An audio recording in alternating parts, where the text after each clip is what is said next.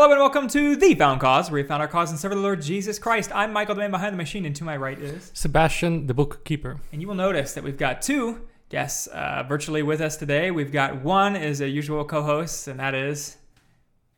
Theodore, under the PC. And Theodore, in the way he always loves to do, he gets us interesting guests and pushes further than I would ever do. And we've got a special guest on today. Um, why don't you give a little introduction for yourself, Peter? I know I wasn't organized in time. You should. Uh, okay, well, my name is uh, Peter Peter Hiett, and I'm a pastor in Denver, Colorado. Um, gosh, I'm married, have four kids that are m- most of them in their 30s, so I'm an old guy now. Uh, was ordained in the Presbyterian Church USA, and then also ordained in the Evangelical Presbyterian Church. And you know, I'm the pastor of an independent church. Went to Fuller Seminary. Uh, I don't know. What else do you want to know? That's that's great. That's Anything great. else? Okay. All and right. for context, uh, for our viewers and for Peter and Theodore and everybody else, Theodore found Peter's lectures and sermons, I think, online. You've got a YouTube channel yourself, Peter, right? Or your church does?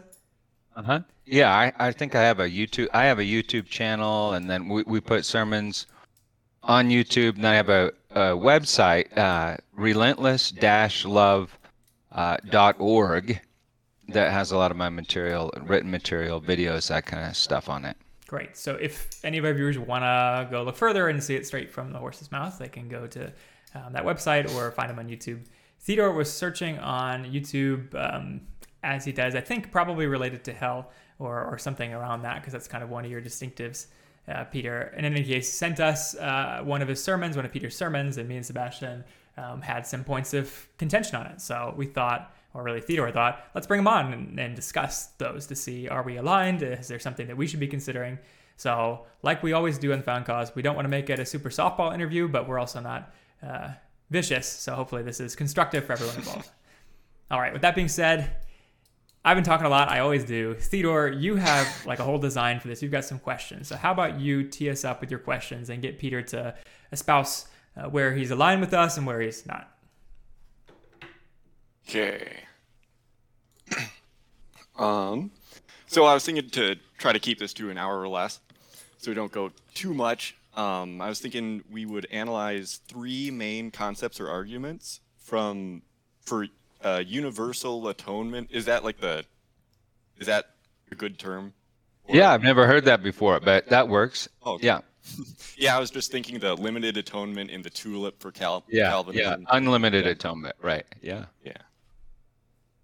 Um, and then uh, analyze some of those concepts from your mini book or apologetic. Mm-hmm. Um, and then we'll pose like three concepts from scripture that we find convincing. Um, and then we'll just discuss all that. Okay, sounds good. Fire away. All right. Um, I think a good starting question would be what would you say makes you distinct among uh, most American Christians? Yeah. Um, well, I, I think one thing that makes me or us a little bit distinct is that we believe two things that I, at the same time, that I don't think other people necessarily believed at the same time. And uh, one of them is that God is in the business of redeeming all people and all creation. And the other is that Scripture is authoritative. Um, and in my experience, the church kind of goes a liberal direction, which I think is an awful lot like the like the Sadducees in mm-hmm. in the New Testament, where you you grab onto verses that God is love, and then you you don't take the other verses uh, very seriously, so you kind of lose biblical authority. On the other hand, you have uh, the conservative side that well they say they take scripture very with with a great deal of authority but they end up throw end up throwing out uh, passages that speak about the redemption of all. And i think scripture testifies that god is in the business of redeeming all things. So i guess i'm a little a little bit different that way. I think maybe another way i'm also a little bit different. Well i think the church has been divided between that liberal and conservative wing um, and in the Protestant church, it's been divided between uh, kind of Calvinists and Ar- Arminians. And I think I'm I think my view kind of pulls all of those things together. Sure. And I remember one thing from your book. Um, there are like three premises, like God is uh, all powerful, God is all good, and then there's a third. Um, and you'd say like Calvinist Calvinism holds to like uh, two of out of the two out of the three. Uh, Arminians hold to two out of three, and but then you would just get rid of the third. Well, yeah. So I, I think what you're maybe what you're talking about is an argument that Tom Talbott, who is is a philosopher and wrote the book The Inescapable Love of God, talks about, which makes this makes a lot of sense to me. He just said, you really can't believe three things about. There are three things that Christians believe that you really can't believe all at once. And uh, number one is that God is all powerful. Number two is that God is absolute love, that He is love. And number three, that there's a place where He endlessly torments his own creation. And so he would say, um, a Calvinist believes that God is all powerful, but usually fudges on the love part, because then you have to define love in real ways, but they hang on to this place of endless torment. Arminians will hang on to the idea that God is all love. In other words, he, he wants to save everybody, but he's not he's not able to save everybody and then they hang on to this place of endless torment. So I would argue that God is all love and God is all powerful, and there is no place of endless torment. And there's a place of torment. There's a wrath of God. The only way to the Father is through the Son. Jesus is the one that conquers the works of the evil one, and He's the door and He's the way. Um, so I, I would go, I think you can say God is all powerful and God is absolute love and he'll succeed. So in that way, I think this view brings the best of Calvinism and the best of Arminianism together because I think Arminians are trying to guard something that's important and Calvinists are as well. Okay. That, did that answer your question, Theodore? Yeah. Yep. Okay. That was it. Yeah. Yeah. That's the part. But in, in terms of a theological paradigm, then, um, I, I think. Uh, let's see, Michael. You said you were you you you all were mostly Calvinists, and uh-huh. I consider myself to be one. I just take limited atonement out of the mix. So this is you know out of the five the five fingers of Calvinism it's this it's this middle finger that's the problem you know and that's that's the limited atonement so if you just take that one out then that's what i am i'm a four point calvinist yeah and i'll say uh, theodore read the whole treatise um, which i really appreciate because i did not uh, but he gave us the lowdown on kind of your general positions and some of your, your key points and that it's an intriguing one to me because like you said peter um, we also stand against the liberal leanings of the church that tends to be God is all loving and doesn't send Hindus um, to, you know, it doesn't, there's no consequence for being Hindus, there's no consequence for not loving Him in life, um, which we both stand against, as well as taking the Bible seriously. Um, so the universal atonement is usually a position, or not your exact position, of course, but the idea that everybody ends up getting saved is usually a position reserved for um, people who do not take the Bible seriously. And because you do and you argue it from a biblical position, I appreciate that a lot because then we have common ground, right? Like at least um, you're not coming from it from a I don't really believe in God and making up my own God position. Right, you're right. To use yeah, the scriptures that's great. to justify it. Yeah. And well, and and it's important to. I mean, a lot of people don't realize this, but the, uh, some would argue, and and I think they're probably right, that for the first 500 years of the church, most theologians were what you would call Christian Universalists. And it wasn't until the church became part, an official institution in the Roman Empire, that they, under the pressure from the emperor, um, Roman theologians started postulating that unless you agreed with a priest while you were alive in this in this life, well then you then the the gig was up. You, there was no repentance after death, and um, so it, it's not it, it's it's a minor view now, but historically hasn't been a minor view. It's also, I think, the theology of people like Karl Barth and the Torrance brothers, and also the Pope. I mean, things the Pope has said recently. So it, it's a it's a lot uh, uh better supported view than most people would would realize. Yeah, we have um, just for viewers, longtime viewers of Found Cause, um, know that we've talked about the Pope's position and hell in general for a couple times, and we'd probably agree. I don't know what the Pope's position is. He's kind of guarded on it because Catholic Church has um, pretty fierce dogmas Right. that they like to defend, but he's definitely made intonations that that all are saved somehow, whether it's your exact position or or some other one, something, Yeah. something to the extent that people get Right. saved.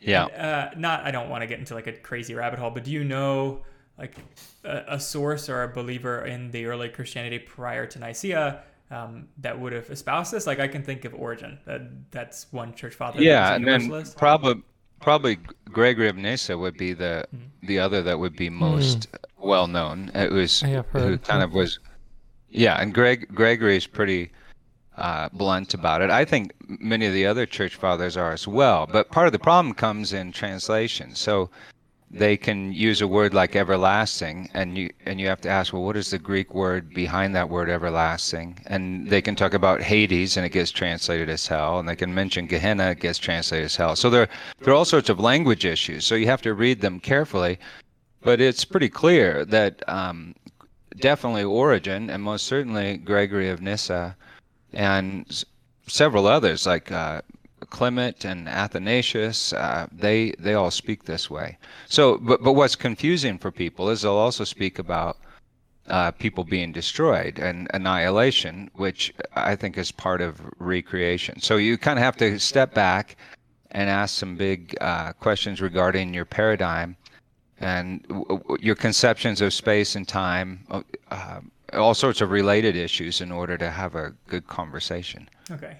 And yeah, I, I think Bible believing Christians are always fighting over early church fathers. Um, so it's probably not that productive to like get into exactly what to believe because at the end of the day, it doesn't really matter. It matters what the Bible has to say. But you're, I appreciate Right. your approach in saying they, they may have believed it and there's at least room for them to believe Well, it. and what's fascinating about it is that they remember these are the guys that read the Bible in their original language. So, I mean, really, the concept of infernalism or an endless hell, uh, it became much more widespread once the church was centered in Rome. And so you had theologians like Augustine, who was brilliant and wise, but he didn't read the Bible in Greek. He read it in Latin. He read a translation. And so there are some key translation issues that have affected the conversation for a thousand, fifteen hundred years. Uh, I mean, my, my local historian is right, sitting to my Mm-hmm. to my right. Um, I think. I mean, I don't. I'm really a novice in church history, so forgive me. But uh, Jerome is Yeah. contemporary with Augustine, right? Jerome translate the translates um, into the Vulgate into Latin. So I would think Augustine spoke Greek or read Greek, but he didn't read. Uh, No, he didn't read No. Greek. Okay, well, No, know better than Augu- I. Augustine was purely a Latin person, and Jerome uh, criticized him for um, not following what he was what he was um, translating, because Jerome was, to my inf- knowledge, fluent in both Hebrew and Greek, hence why he could translate into Latin, and Origen as well. And and at one time Augustine was a universalist. He even admits as much. And then he talks about most people being sympathetic to this view. So, but I'm not a church historian either. I just have spent a lot of time talking to some. Um, so, but all that to say, this this is a minor view in American Christianity now, but it's not a minor view in church history. And and I don't think and it- I would think Eastern Orthodox Eastern Orthodoxy allows for this uh, probably much more than most Western denominations. You know, it's kind of an enigma, the Eastern Orthodox. Again, not to get in another rabbit hole, but we have um, Yeah. we've done a couple episodes, and there's a, a particular commenter and view of ours that that has espoused some kind of interesting beliefs about the afterlife from the Eastern Orthodox perspective, the American Eastern Orthodox. I am not going to make any blanket statements, only because I think that they are a lot less unified than we make them out to be, just because they're diverse and in their viewpoints, just like we are, um, just like Protestants are. So um, I agree with you. There are definitely some that have some non-traditional, non-American traditional views of the afterlife. Yeah, yeah, that's fair. Okay, Theodore, I've been taking up too much time. You uh, move on to your, your other questions. okay. So the i wanted to get into like the scripture scriptural concepts. Um so three things. Uh the meaning of like all as in like making uh, uh like all being saved and then making all things new. Um and then what does it mean that all of israel will be saved or reconciled uh, and made new And Yeah. So I like the way your Uh, brain thinks, Theodore. Those were all my questions 20 years ago. yeah. I tried to distill your book into some bite-sized things that we could chew on. Um, Yeah. So, So, go ahead. okay. Um, so one of the well, so I got maybe we can go over two verses. Um, Romans five eighteen and Second Corinthians five verse fourteen, for this 1st Mhm. point of uh, uh, all being saved. Mm-hmm. So Romans 5 verse 18 um, says, consequently, just as one trespass resulted in the condemnation for all people, so also one righteous act resulted in justification and life for all people. Um, and then, so uh, my perspective, I'd go back to Romans 4 verse 16, which I think clarifies that it's the the promise which is attained by faith will be guaranteed to all descendants on the condition of faith. Um, so Abraham's descendants are not only those who are of the law, but are also those of uh, faith, of the faith of Abraham. Um, and then Romans 9, verse 6 um, says that not all who descend from Israel are Israel. And Romans 11, Paul writes, There is a remnant chosen by grace, and in this way all Israel will be saved Yeah. um, because it's the remnant of Israel who has turned to Christ, so as to have the veil removed. Yeah. I'm laughing because you're asking questions that I just spent like two years answering. So we just preached all the way through Romans for the last two years in my church. So you can go online on YouTube and listen to all those sermons and all of these pieces in detail. But at the initial glance, let me say several things. To to American ears, it seems like Paul is contradicting himself in several places, and I don't think he is contradicting himself.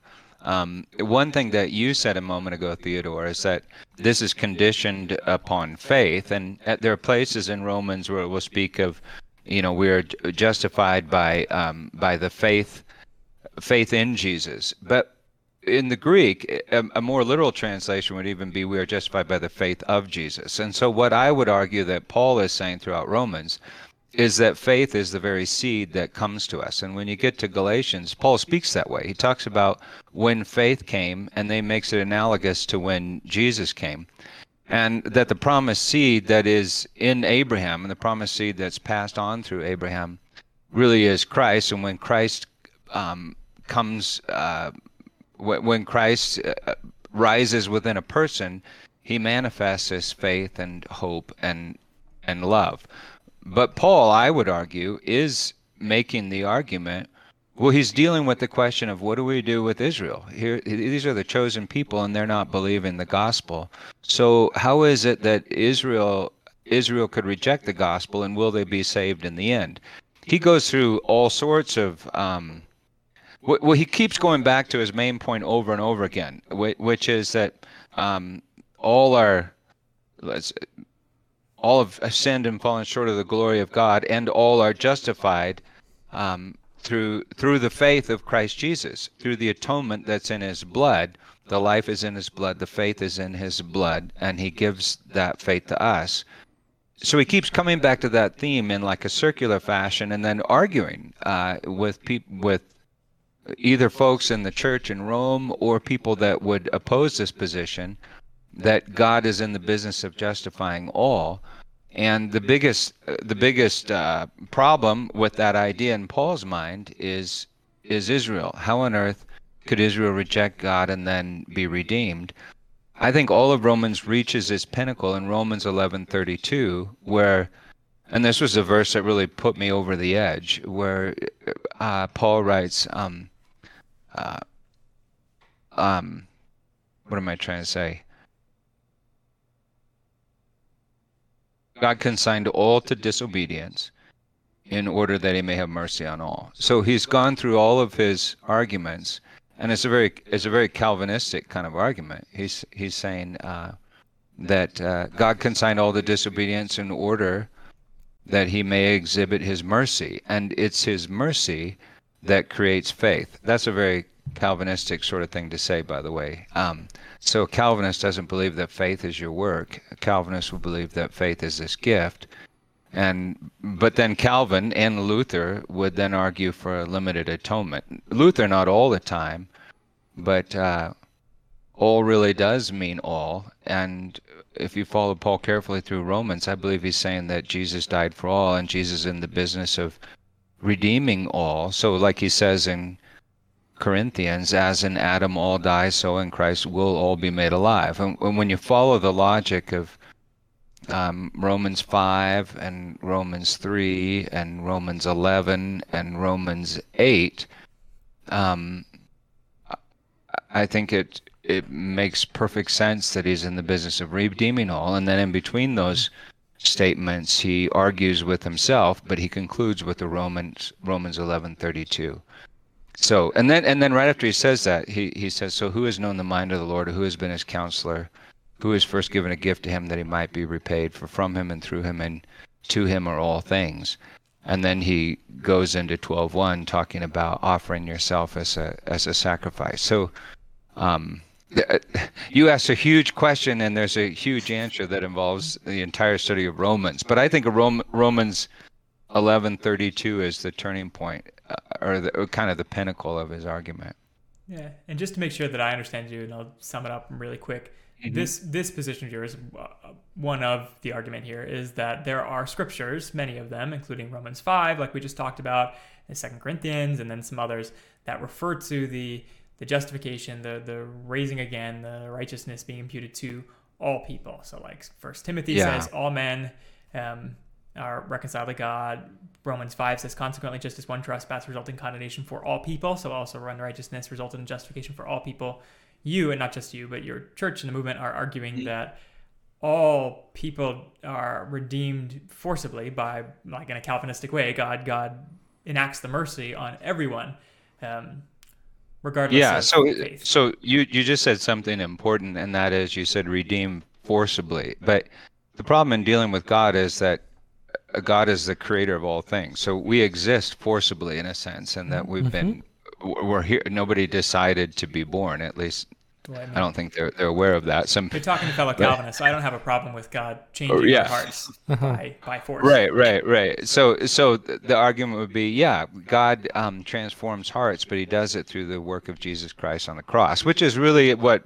Um, Moses talks about in Deuteronomy that you know he says choose this day well he you know he says this commandment is not too hard for you it's on your mouth and on your tongue. Well, when you get to Paul, Paul's gonna Paul argues in Romans that that commandment is the word of faith, that it is somehow Jesus, that Jesus is the promised seed, and Jesus is the way God transforms our hearts or cuts out the old heart and gives us a new heart, uh, just as Moses prophesied would happen.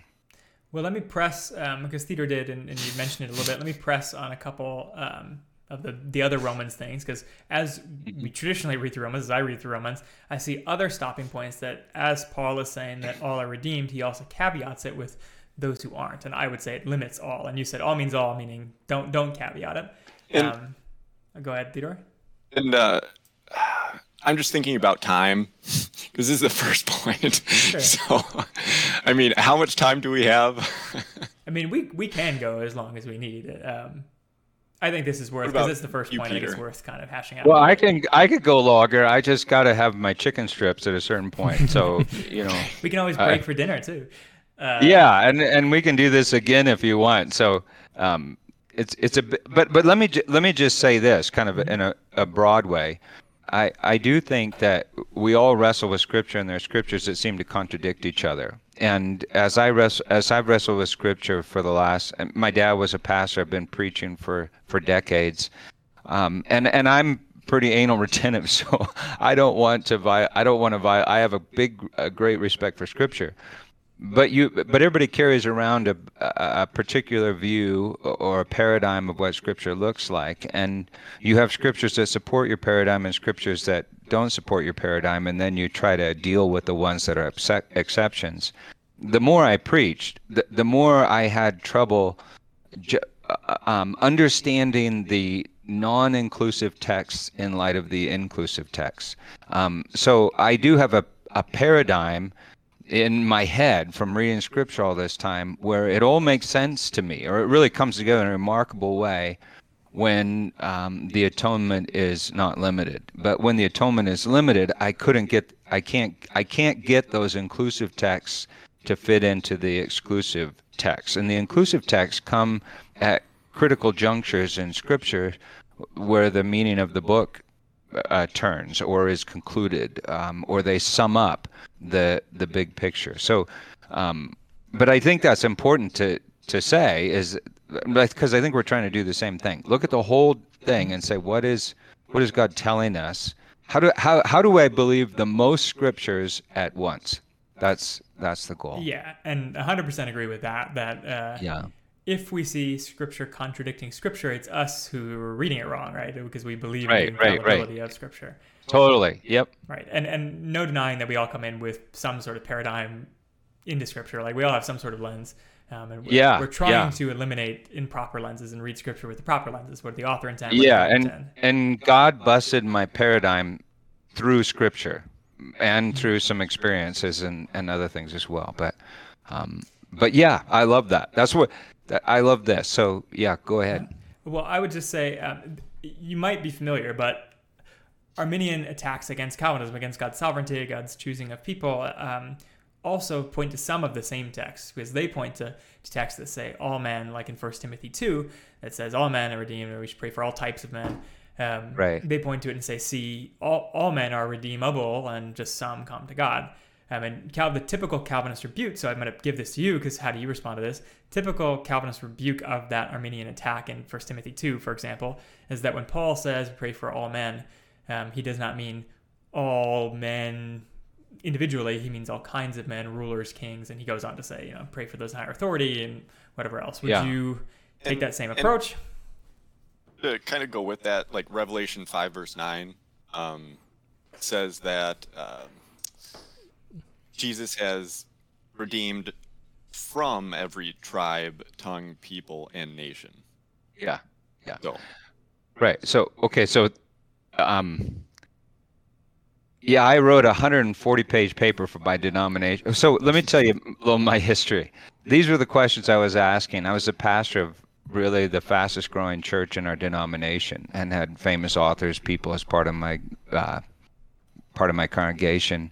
And some people started stressing that I was saying that all people might really be saved, and they put me on trial, and I had to, if I wanted to keep my church and everything, I had to confess that God didn't want to save all and God wasn't able to save all, which is crazy because I don't even know anybody that could do both of those things. But in the process, I wrote like 148 page paper on does all mean all, looking at all these scriptures, centered around that very question of how on earth could all not mean all when you look at like 1 Corinthians 15, it talks about um, as in Adam all die, so in Christ will all be made alive. Or uh, Colossians 1, Paul uh, talks about God um, reconciling all things in Christ Jesus, just after he's used all in a sequence all the way through. So all is a word. I mean, all all in Greek is very much like an English word all. So you might say all, but the context would mean, well, I don't really mean all, or I mean all of a particular type.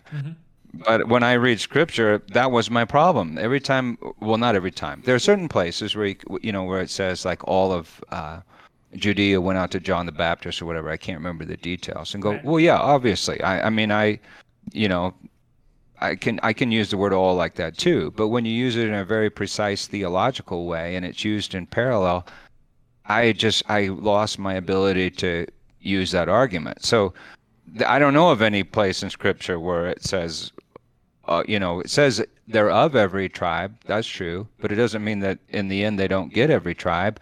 In fact, Revelation goes on to say that they will. The kings of the earth come into the New Jerusalem. The gates are always open. These are the same kings that were destroyed. And then you get to the toward the end of the Re- the Revelation, and the voice from this throne says, "Look, I make all things new." Uh, write this down. These words are faithful and true. And I'm supposed to say, he's saying, "Look, I make some things new." when when he talks about a new heaven and a new earth and then i know people will have But you could we get into the Revelation too because I wrote We- a we- book it's actually our second point. Yeah. the- making Yeah. all things new. So maybe Right. maybe um, we could save we it. could talk about Revelation too. So anyway, yeah, I I think all just means all, and there are certain places where it can't mean anything but all because it's in parallel. And if you and if you take if you say all means some things, like I people have debated this with me, but if you go to Colossians, uh, chapter chapter one, or actually people won't debate me in this, and people have wanted to debate me, and I and I've said to them, okay.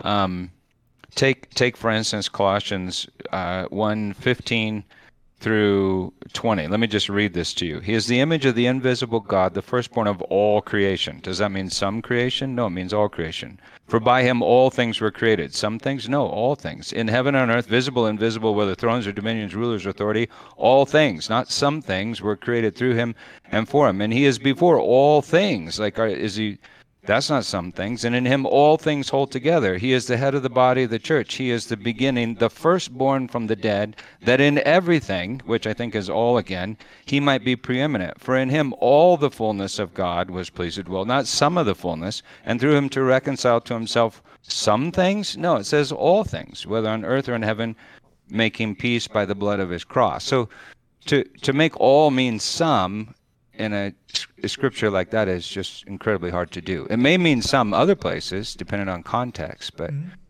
Well, let me but ask I, I, you. I couldn't ex- I couldn't explain it away. let me ask you a question, I then, Peter. Um, Yeah. It, when so in First Timothy, for example, where he says, you know, "Pray for all men." Um, Uh huh. if he were if paul god through paul tr- was trying to talk about a, a limited set of all so all kinds of men how would you want him to have said it. Or do you think it's illegitimate to say pray for all men when he means kinds of men rulers and kings and peasants and whoever else? Well, I, I guess I'm I'm not totally sure I understand your question. If Paul was going to say pray for some people, he would say, yeah, pray for believers, pray for those that will be um, chosen out of the non-believers Well, or something. so in this case he is not saying that that would be a separate question it would be a separate question. Right, statement. right. he is So are you asking- for all types of men so how, how would you like him to say all types of men would you want the clarifier Well, I don't- type or I think he's saying pray for all men. It- Why do you think he's not saying pray for all men? Well, what, what's the yeah, verse that you're looking at? First Timothy chapter two, um, one and, and on.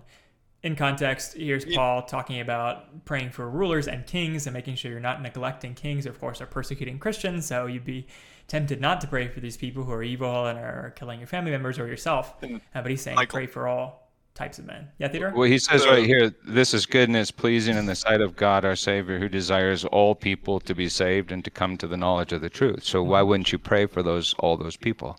Well, I guess I, I, I, don't understand what. Yeah, I'm, I, so in other words, he doesn't say all types; he says all.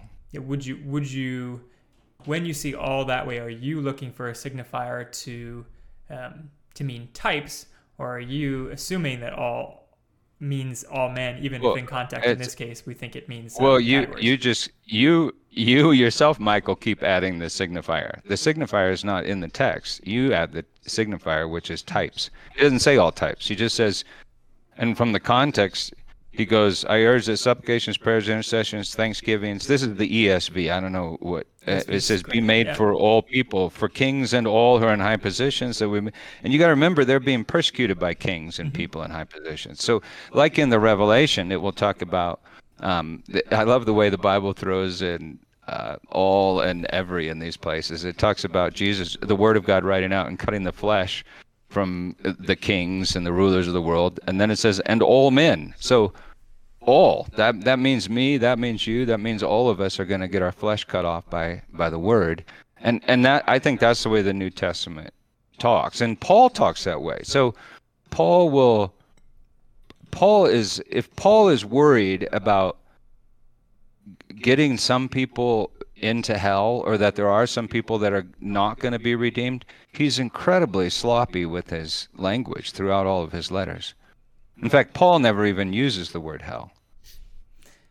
Eh, well hell is an english word as well i i think that Well, he doesn't use any of the Greek words that are translated hell. uh, i mean hades right but hell He doesn't use Hades. He doesn't use Hades. He doesn't use Gehenna. He doesn't use Tartarus. He doesn't use any of them. uh, just second peter and everything okay Um, Yeah. So second and Second Peter then talks about Jesus descending into that place and leading all the leading captives free. And, the, And Paul talk about Jesus descending into the depths of the earth and leading captives free. But yeah, he just doesn't use that word. Jesus is the one that uses the word more than anybody, which is fascinating because then you have to ask who's he talking about ending up there and what does he mean by this word? So to even bring up the English word hell, you have to stop and say, well, what are we talking about? Because uh, in the Revelation, death and Hades, was translated death and hell, get thrown into the lake of fire and death is no more. Um, which sounds to me like it's saying, well, Hades, this place of outer darkness, gets thrown into this consuming fire and death is no more. And that's uh, right when he says, Behold, I make all things new. So the old paradigm that I think most American Christians have, that hell is this place of endless conscious torment, I just can't get it to work with Scripture at all. Uh, I mean, it just it, uh, and I don't know of any place that requires it. I, I think our judgments require it because we have a limited understanding of God's capabilities. So we think that if God destroys something or annihilates something, he can't make it new. But all of Scripture is screaming, I'm the creator. I, I made you from dust in the beginning. If I reduce you to dust once again, I can remake you if I want to remake you. I, I don't deny that God can do whatever He wants, and we want to make sure we understand what God is actually doing, not just what we want Him to do.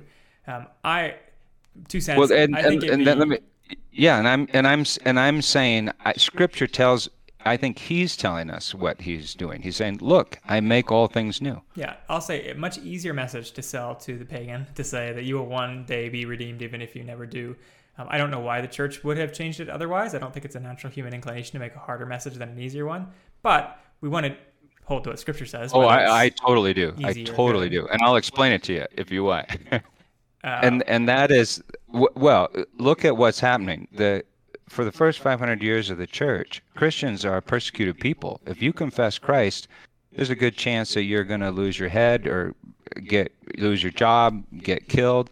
And you're not saying that people don't need Jesus. You're saying people can still end up in the outer darkness weeping and gnashing their teeth just like Jesus said. You're just saying that ultimately everyone has to surrender to this new king. Well, if you're the old king, you want control over the people, and if you run the religious institution, you want to wield power. So the the biggest the the biggest power tool in a preacher's arsenal is to get to the end of his sermon and say, look, if you don't give your money to the church, or if you don't sign up for the church retreat, or you don't give to the building fund, you know, it might just be too late. You could you could lose your chance, and you could end up, and there's no and there's no there's no chance for redemption once you go to this place.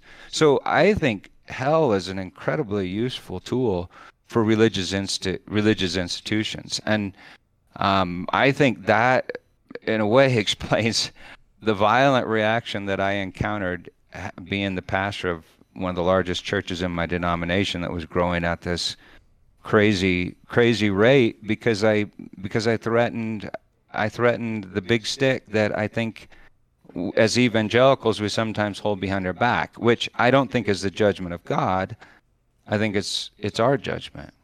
Well, I, I will say historically, I don't think you're entirely correct as far as the origins of, of pressures on Christian theology, because, and, and I only say this because Sebastian is really into Eastern Christianity, Christianity that went outside of the Roman Empire before it became official in Rome.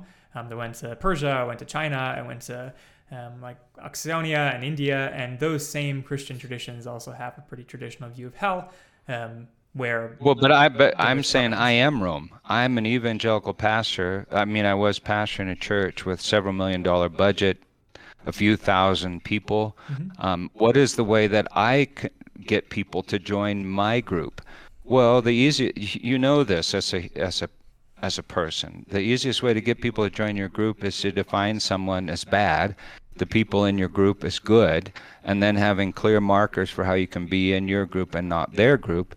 It's to find a scapegoat. The shocking news of the gospel is that Jesus comes along and says, "Well, well, I'm the scapegoat. I'm the atonement. I'm I'm going to take the place of the last and the least." So the last and the least will be first and the best, and I am the last and the servant of all. Uh, so, so I, I do think that there's a there's a big hell is a huge incentive. Um, I mean, just watch political campaigns today. Uh, uh, every every candidate is going to tell you why if you join their group, you're going to be saved, and if you don't join their group, you're going to be damned in some one way or another. And if your your biggest threat is, um, well, endless endless conscious torment with no reprieve, um, yeah, that's attractive. that's attractive to Uh, power structures. I'll let the, the viewer decide which one is more attractive, uh, universalism or hell. Um, I, I don't think hell is particularly attractive, especially in today's offering. But anyways, that's not really a scripture argument. That's just a straight up uh, political or philosophical argument. Theodore, I'm totally derailing your design, so I apologize. Right. So what I was going to say 10 minutes ago is what does scripture say? And I mean, for time's sake, I'll skip over the Second Corinthians 5 thing and we'll go right to the making all things new because Okay, Revelation was yeah. mentioned. So, um, I yes, just sorry. Hey, no, that's that's how okay. conversations evolve, Peter. So we're both Okay. involved. you guys are going well. um, so then, uh, Revelation 21, 4 to 5 says, Behold, I'm making all things new.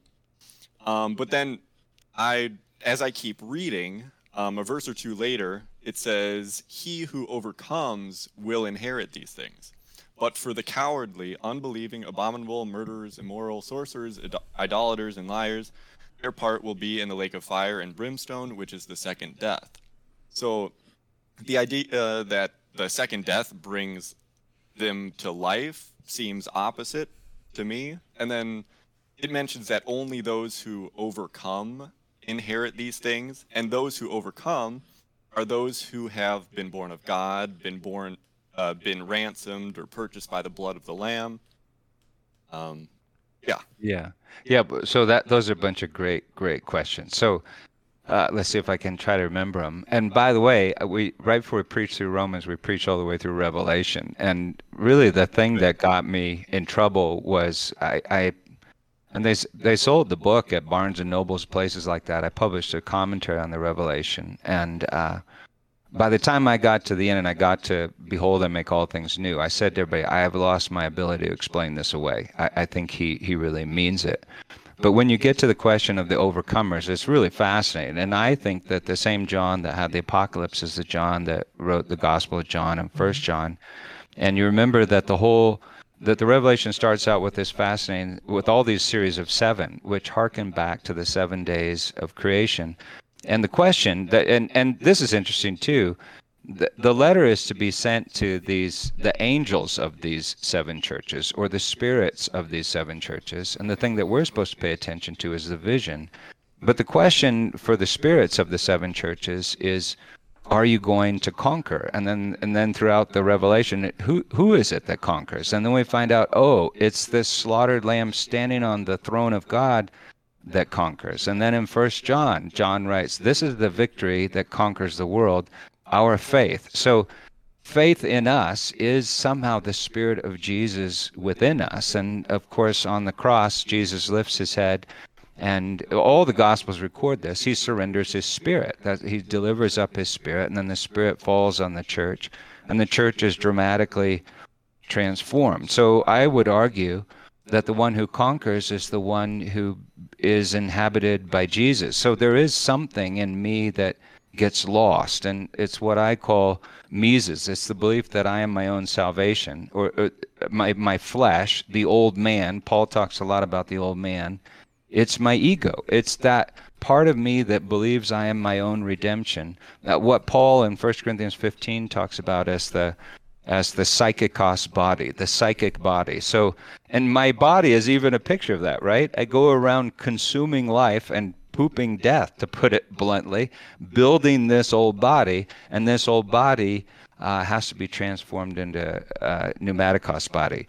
And not only that, I'm already dead in my trespasses and sins. So, what could the second death be?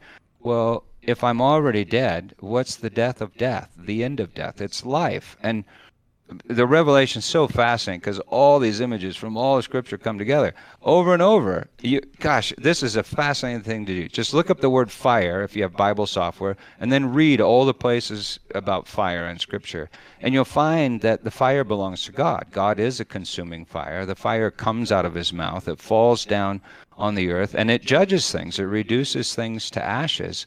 But the fire is not. The, the fire is the very substance of God. So God is consuming fire, God is love, and God is one.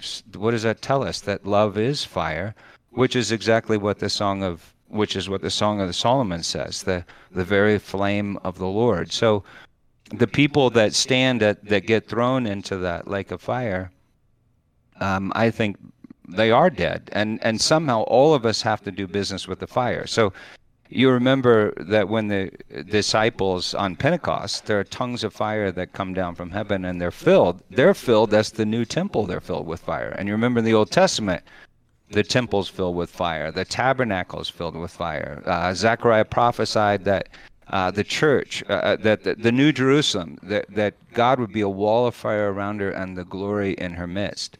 So I can either come to the fire and surrender to the fire now, the grace of God, which I would argue it's the grace of God, it's the mercy that's on the atonement seat, or I will have to come face to face with it in the end. And um, I should mention this. I th- in Scripture, I think there are well, there are three different concepts that we think of as hell and two of them are really the exact opposite of each other, and yet we use one word to describe them both. And the other is the place they meet. So Scripture talks about Hades or Sheol mm-hmm. as this place of separation from God in the outer darkness. So people run away from the fire and they hide in Sheol. And yet, even in Sheol, the fire comes up and they can't ultimately escape from the fire. But it's the opposite of the fire. And then the fire is this is is theion in Greek, and it gets translated as sulfur or brimstone, but you can hear it right in the Greek word. It's it's like um, theion is also an adjective meaning divinity, so it comes from the word theos, and the idea is yeah, the fire comes right out of God. It's the very substance of God. So if I'm in opposition to God, the last thing I want to do is be in the very presence of God. So I hide in the outer darkness. But I think that's what that lake of fire is, which is the the second the second death, uh, the death of death, and then the place they meet. The Bible uses different terms, but I think that's judgment. And Gehenna is a picture of that. The the valley at the edge of Jerusalem, which becomes the new Jerusalem. So I, I'm I'm saying a ton of stuff there, Theodore. So Go ahead. I have something related to that. So yeah. you mentioned the second death, and I actually I had a quote from your book. Mm-hmm. Um, so you wrote, uh, "The second death is the death of the soul, uh, the psyche, the old Adam, my pride, the me that I think I have created, my false self. A believer dies the second death before the body dies." End quote. Um, and then, but uh, Revelation two verse eleven says, "He who he who overcomes will not be hurt by the second death." And then Revelation 20 verse 6 uh, says, Blessed and holy is the one who has part in the first resurrection. Over these, the second death has no power. But then, most intriguing to me is Jude 1, verse 12, or just verse 12. I don't know how you say it since there's only one chapter, kind of. Um, and that says, These are the ones who are hidden reefs in your feasts when they feast with you without fear, like shepherds caring only for themselves, clouds without water, carried along by the winds autumn trees without fruit, doubly dead, uprooted. So, uh, how I guess how do you reconcile that like doubly dead while yet they're still living? Yeah, I'd have to look at that in the the Greek. Let me what say again what verse that is, Jude. Jude twelve. Yeah, Jude one verse twelve. These are hidden reefs at your love feast as they feast with you without fear. Shepherds feeding themselves, waterless clouds swept along by winds, fruitless trees in late autumn, twice dead, uh, uprooted. Yeah, I think he's he's probably saying. Yeah, maybe he's using a little different there, but they're maybe they're physically dead and spiritually dead. Um, I mean, because yeah. If you want to respond to this one with it, like Matthew ten twenty eight, that's one that I have yeah, memorized. Yeah, uh, yeah. Like fear not who can kill the body, but fear God who can kill both body and soul in hell. or Gehenna, Right. which says, but Well, yeah. So that's exactly what I'm saying. In fact, that that verse I've preached on a lot. Jude 12, I never really studied, but uh, yeah, fear God who can kill both body and soul in hell. Um, he, and I think the word is Gehenna, right? So that's what I'm saying. We all have to. Jesus said it this way: um, "You must lose your life for my sake in the kingdom in order to find it." The Greek word that he uses there is not the normal word for well, it's it gets it's psyche. So Zoe is one Greek word for life. That's mm-hmm. indestructible life. Psyche is the the word soul. Unless I lose my soul, I can't find it. And if I don't lose it, if I don't surrender my soul to Jesus at the cross, well, it will be required of me one day. But that's same for everyone. So there's there's a, a, a pleasant, more pleasant, wonderful way that I surrender my life at the cross and choose to die with Jesus and rise with Jesus. Or if I hang on to my psyche, I can get trapped in my psyche in the outer darkness. So, um, but either way, that place of outer darkness comes to an end because the revelation says it does. It comes to an end in the lake of fire. So, I, I don't know if that answers. Your, does that answer your question mean, about you- the? Was it Matthew twelve? Matthew 10. Uh, Matthew ten? Yeah. yeah, I suppose I, I think it warrants just a summary of how far we've come in the conversation, just because we're about maybe the halfway point. Um, first point we established, Peter, is that you believe in um, in the redemption of all things, and you make that apparent through several scriptures that talk about the redemption of all people, all things, all men. Um, you believe that God is not um, he's not splitting the righteous from the unrighteous; he's making all righteous. Um, whether that's immediately, like you're suggesting now, and that some come into the kingdom immediately, and some go through some purging process, some purgatory, not really in the Catholic sense, but some sort of purging process. Um, that Yeah, then right. become Uh-huh. Is that Yeah. correct?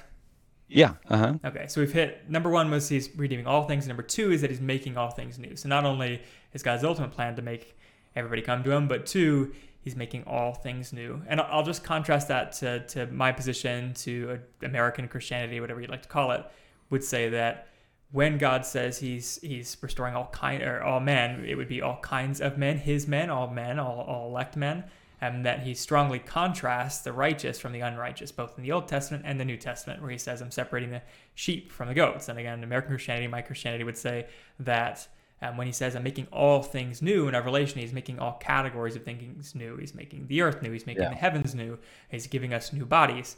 Um, but even in the same book, Revelation, it contrasts those who are inheriting eternal life and those who are inheriting eternal death. So Theodore quoted it, and you, you talked about it here, but that that section that's repeated in Revelation. it Yeah, I don't know where it says it, they when you say they inherit eternal death. What what verse are you thinking of? Uh, I'm, I'm thinking of Matthew 23. Does you one of you guys have this cl- classic Jesus Matthew, it, parable? where are you thinking of the Matthew 25, 41, and then 46, which is like those will go, uh, the righteous will go on to eternal life, and the unrighteous will go on to eternal punishment? it's the something sheep and the goats parable where Jesus Yeah, yeah, I- that's one of my. I just totally love Matthew 25. So I, we could talk about that for hours right now. But let me just say this real, real quick. 'cause- Go 'cause, ahead. yeah, we could go we go down that path. But uh, Michael, is that I would say that the more I study Scripture, the more I realize, oh, the division between good and evil runs right through my heart. It doesn't run between this group of people and that group of people. So, like when you sep- like separating the wheat from the chaff, um, the chaff is that outer casing around the wheat, and God even in the Old Testament talks about sifting people one one by one. So I have to lose something, the chaff in me, um, to release the wheat in me.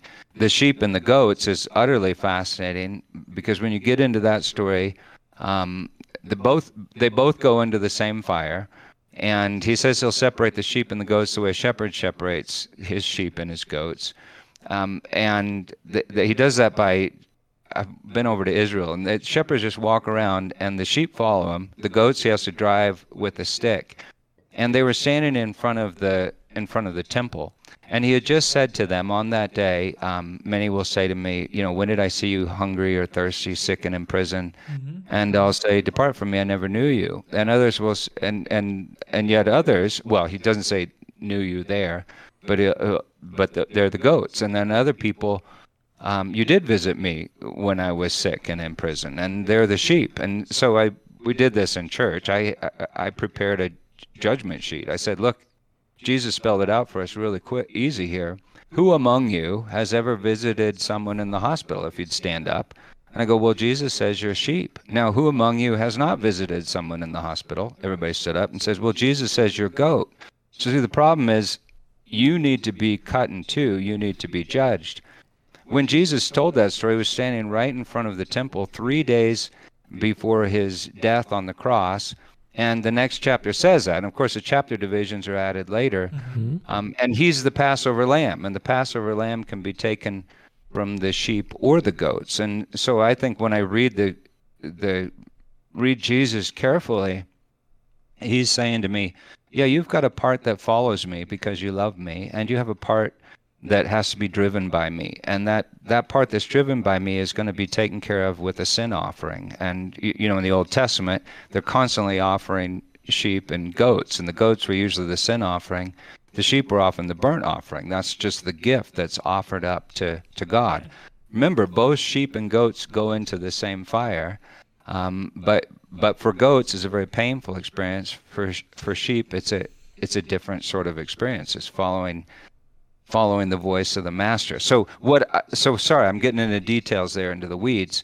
But what I'm saying is that, yeah, I think when you read, when you really wrestle with Scripture, um, honestly, Jesus drives us back to the place that hey, there's wheat and chaff in you, and and hey, there's um, wheat, there's wheat and tares in you. There's a false wheat, and then there's a true wheat, and there's sheep and goats. And so the judgment then is that is that judgment that cuts between the parts of me. Yeah, and and I think and and- we'll save it for a different section only because we're trying to establish your position. I'm sorry we keep interjecting with with ours uh, because it just comes natural in this kind of conversation. But Yeah. I, there is a natural response to that. It's interesting you keep using the wheat and the tares parable because I think that speaks to my problem with splitting a person.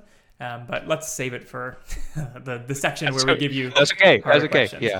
So, Michael, if Mm-hmm. so, you could use like other parables too. Like there's the wheat and the chaff, but then you also have the parables where Jesus says, "Every tree that does not bear good fruit is cut down and thrown into the fire." Like every every whole tree. Um, and then there are, uh, oh, what's this?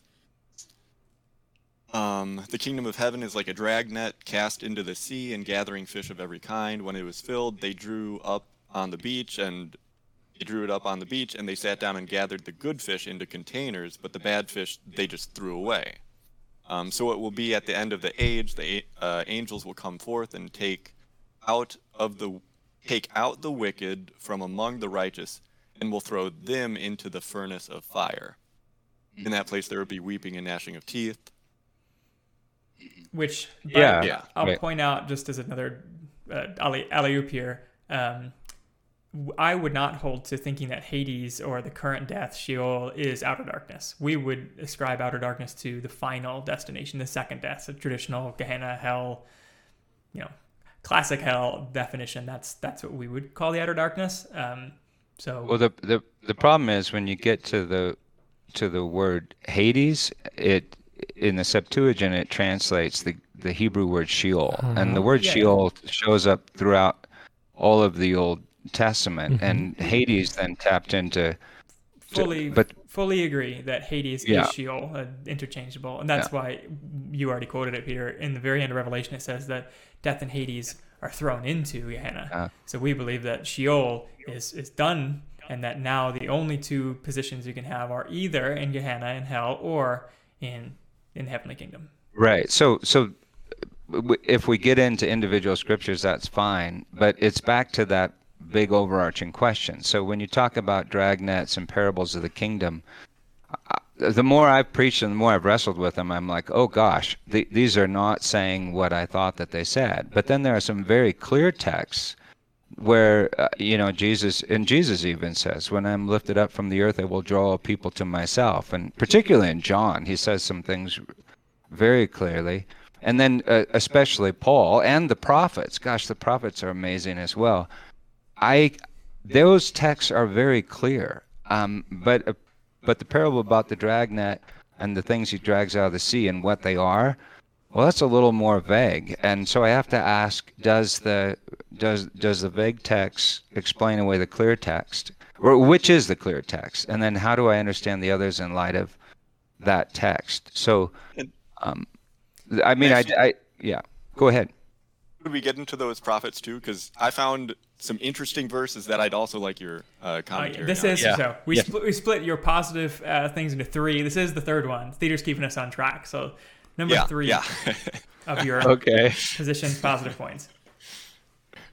Yeah. Okay. So, um, so Ezekiel 16 and 37. Um, Uh-huh. I forget exactly what they say in their entirety, but uh, dry bones coming to life and such. Yeah, yeah. Um, Well, Ezekiel 16 is he talks about how um, Jerusalem is going to be destroyed like Sodom and Gomorrah, and then the punishment upon Jerusalem is that they're going to be restored uh, along with Sodom and Gomorrah. Well, Sodom and Samaria. So her uh, Jerusalem's older sister and Jerusalem's younger sister. Okay. And then, And then Ezekiel 37 is the whole house of Israel, all the bones of Israel. okay. Um, so I got, uh, let's see, Micah 7 verse 10, Malachi 4 1 to 2, Isaiah 1 27 to 28. Should I just like read my little uh, You're quote giving him a lot each of scripture there. start How about you? one? Yeah. Go one yeah, at a so I mean, if, like you, yeah, if you want to talk about individual scriptures, but I, you know, I don't know if I'm ready. Oh, okay. So, but well, I Um, mean, no, that's fine. I, I just sometimes need some time to go back and look at them. Yes. So would Sure. I. Okay. Yeah, Um, okay, I'll just read them then. yeah, that's fine. it- okay. Uh, Micah 7 to, or Micah 7 verse 10 says, Israel's enemy will be like mire in the streets. And verse 18 specifies that God will pardon not everyone, but only the, rem- uh, the remnant. As in Romans 11 verse 4, uh, when Paul remembers God saving the 7,000 who did not bow to Baal. Right. Um, yeah. And then uh, Malachi 4, verses 1 to 2, declares every evildoer will be chaff, left with Uh-huh. neither root nor branch, but in contrast, only those who fear God will be saved. hmm And the last one, Isaiah 1, verses 27 to 28, prophesies Zion will be redeemed, but not the sinners and transgressors who forsake the Lord. They shall be crushed and come to an end. Yeah. Yeah. So with um, gosh, so you just read a whole bunch of verses. Sorry, so yeah. you could you could go back and you could go back and read a whole bunch of verses from those very books. Uh, but the first thing you have to ask when you're reading the Old Testament is saved from what? Uh, So what what are what is a particular situation that we've talked to and then where does that transfer to something bigger? So God is always working out his judgment and his salvation in in ways particularly in the Old Testament that they're not thinking e- eternal bliss or eternal conscious torment and and neither of those. Uh, and yet in other places he is. So the book of Isaiah I just absolutely love. And so let me give you. So Isaiah, what was it? Isaiah one, use Isaiah one. 28. Yeah. And What what did he say in Isaiah one? Zion there? will Uh, be redeemed, but the sinners and transgressors who forsake the Lord, they shall be crushed and come to an end. Yeah, yeah. So if you go on with, so this is wild, but if you go on with Isaiah, what? Who is the Messiah numbered with? Do you remember? The transgressors. the transgressors. It's the same word. Now, and then get this. And Isaiah, and you remember Jesus quotes Isaiah all the time. Paul quotes Isaiah all the time. Isaiah has Isaiah has the incredible passage. It says, "Turn to me and be saved, all the ends of the earth." For you know, a, a word has gone out from my mouth. I swear, every knee will bow and every tongue will confess. And he's obviously talking about salvation.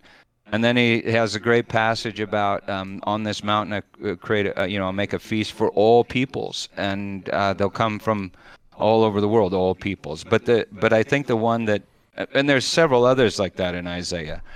Um, and the earth will give birth to the dead. I mean, just amazing passages. But the coolest, I think, is um, when you get to the very end of Isaiah. So you you read something from the very start. When you get to the end. Um, this is the way the book of Isaiah ends. For as the new heavens and the new earth that I make shall remain before me, says the Lord, so shall your seed and your name remain. From new moon to new moon, and from Sabbath to Sabbath, all flesh, All flesh shall come to worship before me, declares the Lord. And they shall go out and look on the dead bodies, the corpses of the men who have transgressed. The word is, if you look up the Hebrew word rebellers or the transgressors, uh, who have rebelled against me. For their worm shall not die, their fire shall not be quenched, and they shall be an abhorrence to all flesh. If I take that scripture very literally, it's a picture of all humanity walking out of the New Jerusalem, looking on the corpses of all humanity, including the Messiah's corpse, because remember, he's numbered with the transgressors. And they're praising God because these old bodies of sin and death are being consumed by eternal fire and they're liberated as the New Jerusalem. So, and that's not just that last verse, that's all of Isaiah, if you go back and read Isaiah. What messes up, I think, Western readers is over and over again. In Isaiah, God will say, Look, I'm devoting, and he uses the Hebrew word herem. It's the same word that's used for you know, Jericho and the Canaanites. I'm devoting my people to destruction. And there's a remnant in Isaiah. But you read Isaiah closely, like chapter 7, Paul really gets into Isaiah and Romans. It talks about the righteous remnant, it talks about the root of Jesse. And Isaiah is to go out and he's to preach Israel down to this stump that becomes a root. And then lo and behold, through the root, all these people are saved. Now, everything that I'm saying here is familiar to Calvinists. It's just they say, well, yeah, but that's only true for some of the people. Well, if you read Isaiah honestly, everybody gets destroyed and burned up, and then everybody shows up in the New Jerusalem. That, at least that's the only way I can. I'd, I could. I'd, I'd love to press just so it doesn't get lost, Peter, because I think it's another distinctive of yours. You said Mm. that uh, in the end of Isaiah, it shows all flesh, everybody looking at all flesh, including Jesus's. Can you break that down? Can you specify what do you mean by that? Yeah. Like the Lord's yeah so so okay so let, let's talk about atonement for for a minute there, there's this theme throughout the old testament that i think we've just utterly lost in the west with our individualism and, and that's the, well the idea of what the adam is. So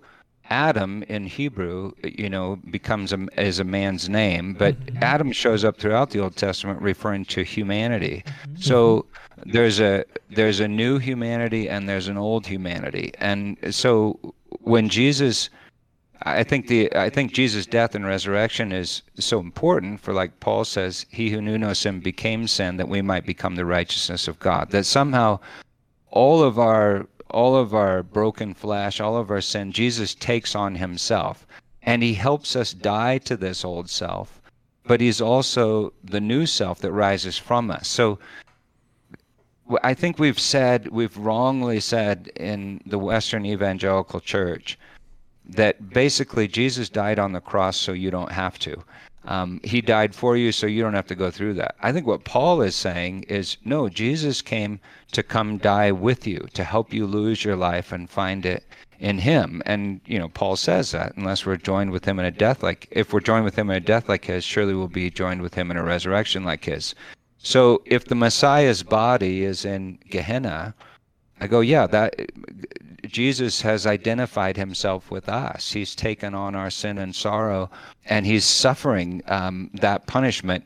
He's suffering my punishment, but all of humanity's punishment. And it's not that I don't have to lose this old body of sin and death, this selfishness. I still do, but Jesus Jesus helps me do it. And then he's also the new man. And now this is where this is where the, the Christian universalism or whatever you call it makes a whole lot of sense.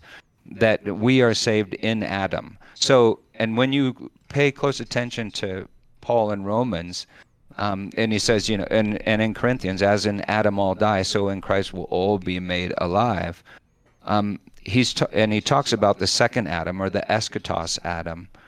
Well, the eschatos, the new Adam, is the new humanity, and it's not like Jesus loses part of that humanity, but he loses the flesh of all of us, which is then becomes his life. And the the, the early church fathers talked. I learned from talking to a historian that I interviewed, and I think this is I think this is the view of Scripture that evil or this well, well, and Paul uses Paul speaks of this old man as the tupos or the the the the word in Greek is like if I took if I took my fist and I punched some clay, it would leave an imprint. And he, he says that this old self is like an imprint. It's like an empty space waiting to be filled with Jesus. It's an imprint of of Jesus. And so when when Jesus deals with sin, um, sin is like an emptiness. It's an absence of the good, and Jesus is the presence of the good that fills that emptiness in me and you and all of us. And the thing that was missing from Adam in the garden was faith. It was trust in the Word of God. And Jesus is the one that gives us faith. He is literally faith, hope, and love. He bleeds His life into each one of us. So I'm saved by the blood in the same way that a severed body part that has no blood in it is saved by the blood. And then that brings all the parts together in this new man that is the new humanity, um, which is, which I believe Paul is is saying in the New Testament and, and Scripture is picturing that that yeah. new that new body is the new Jerusalem, is the new humanity. Okay, uh, and it just uh, viewers like you to know. I think that's a really important part of, of Peter's theology, or not just Peter's, of course. When I say you, Peter, I just yeah. mean you're representing your view. It's not just you.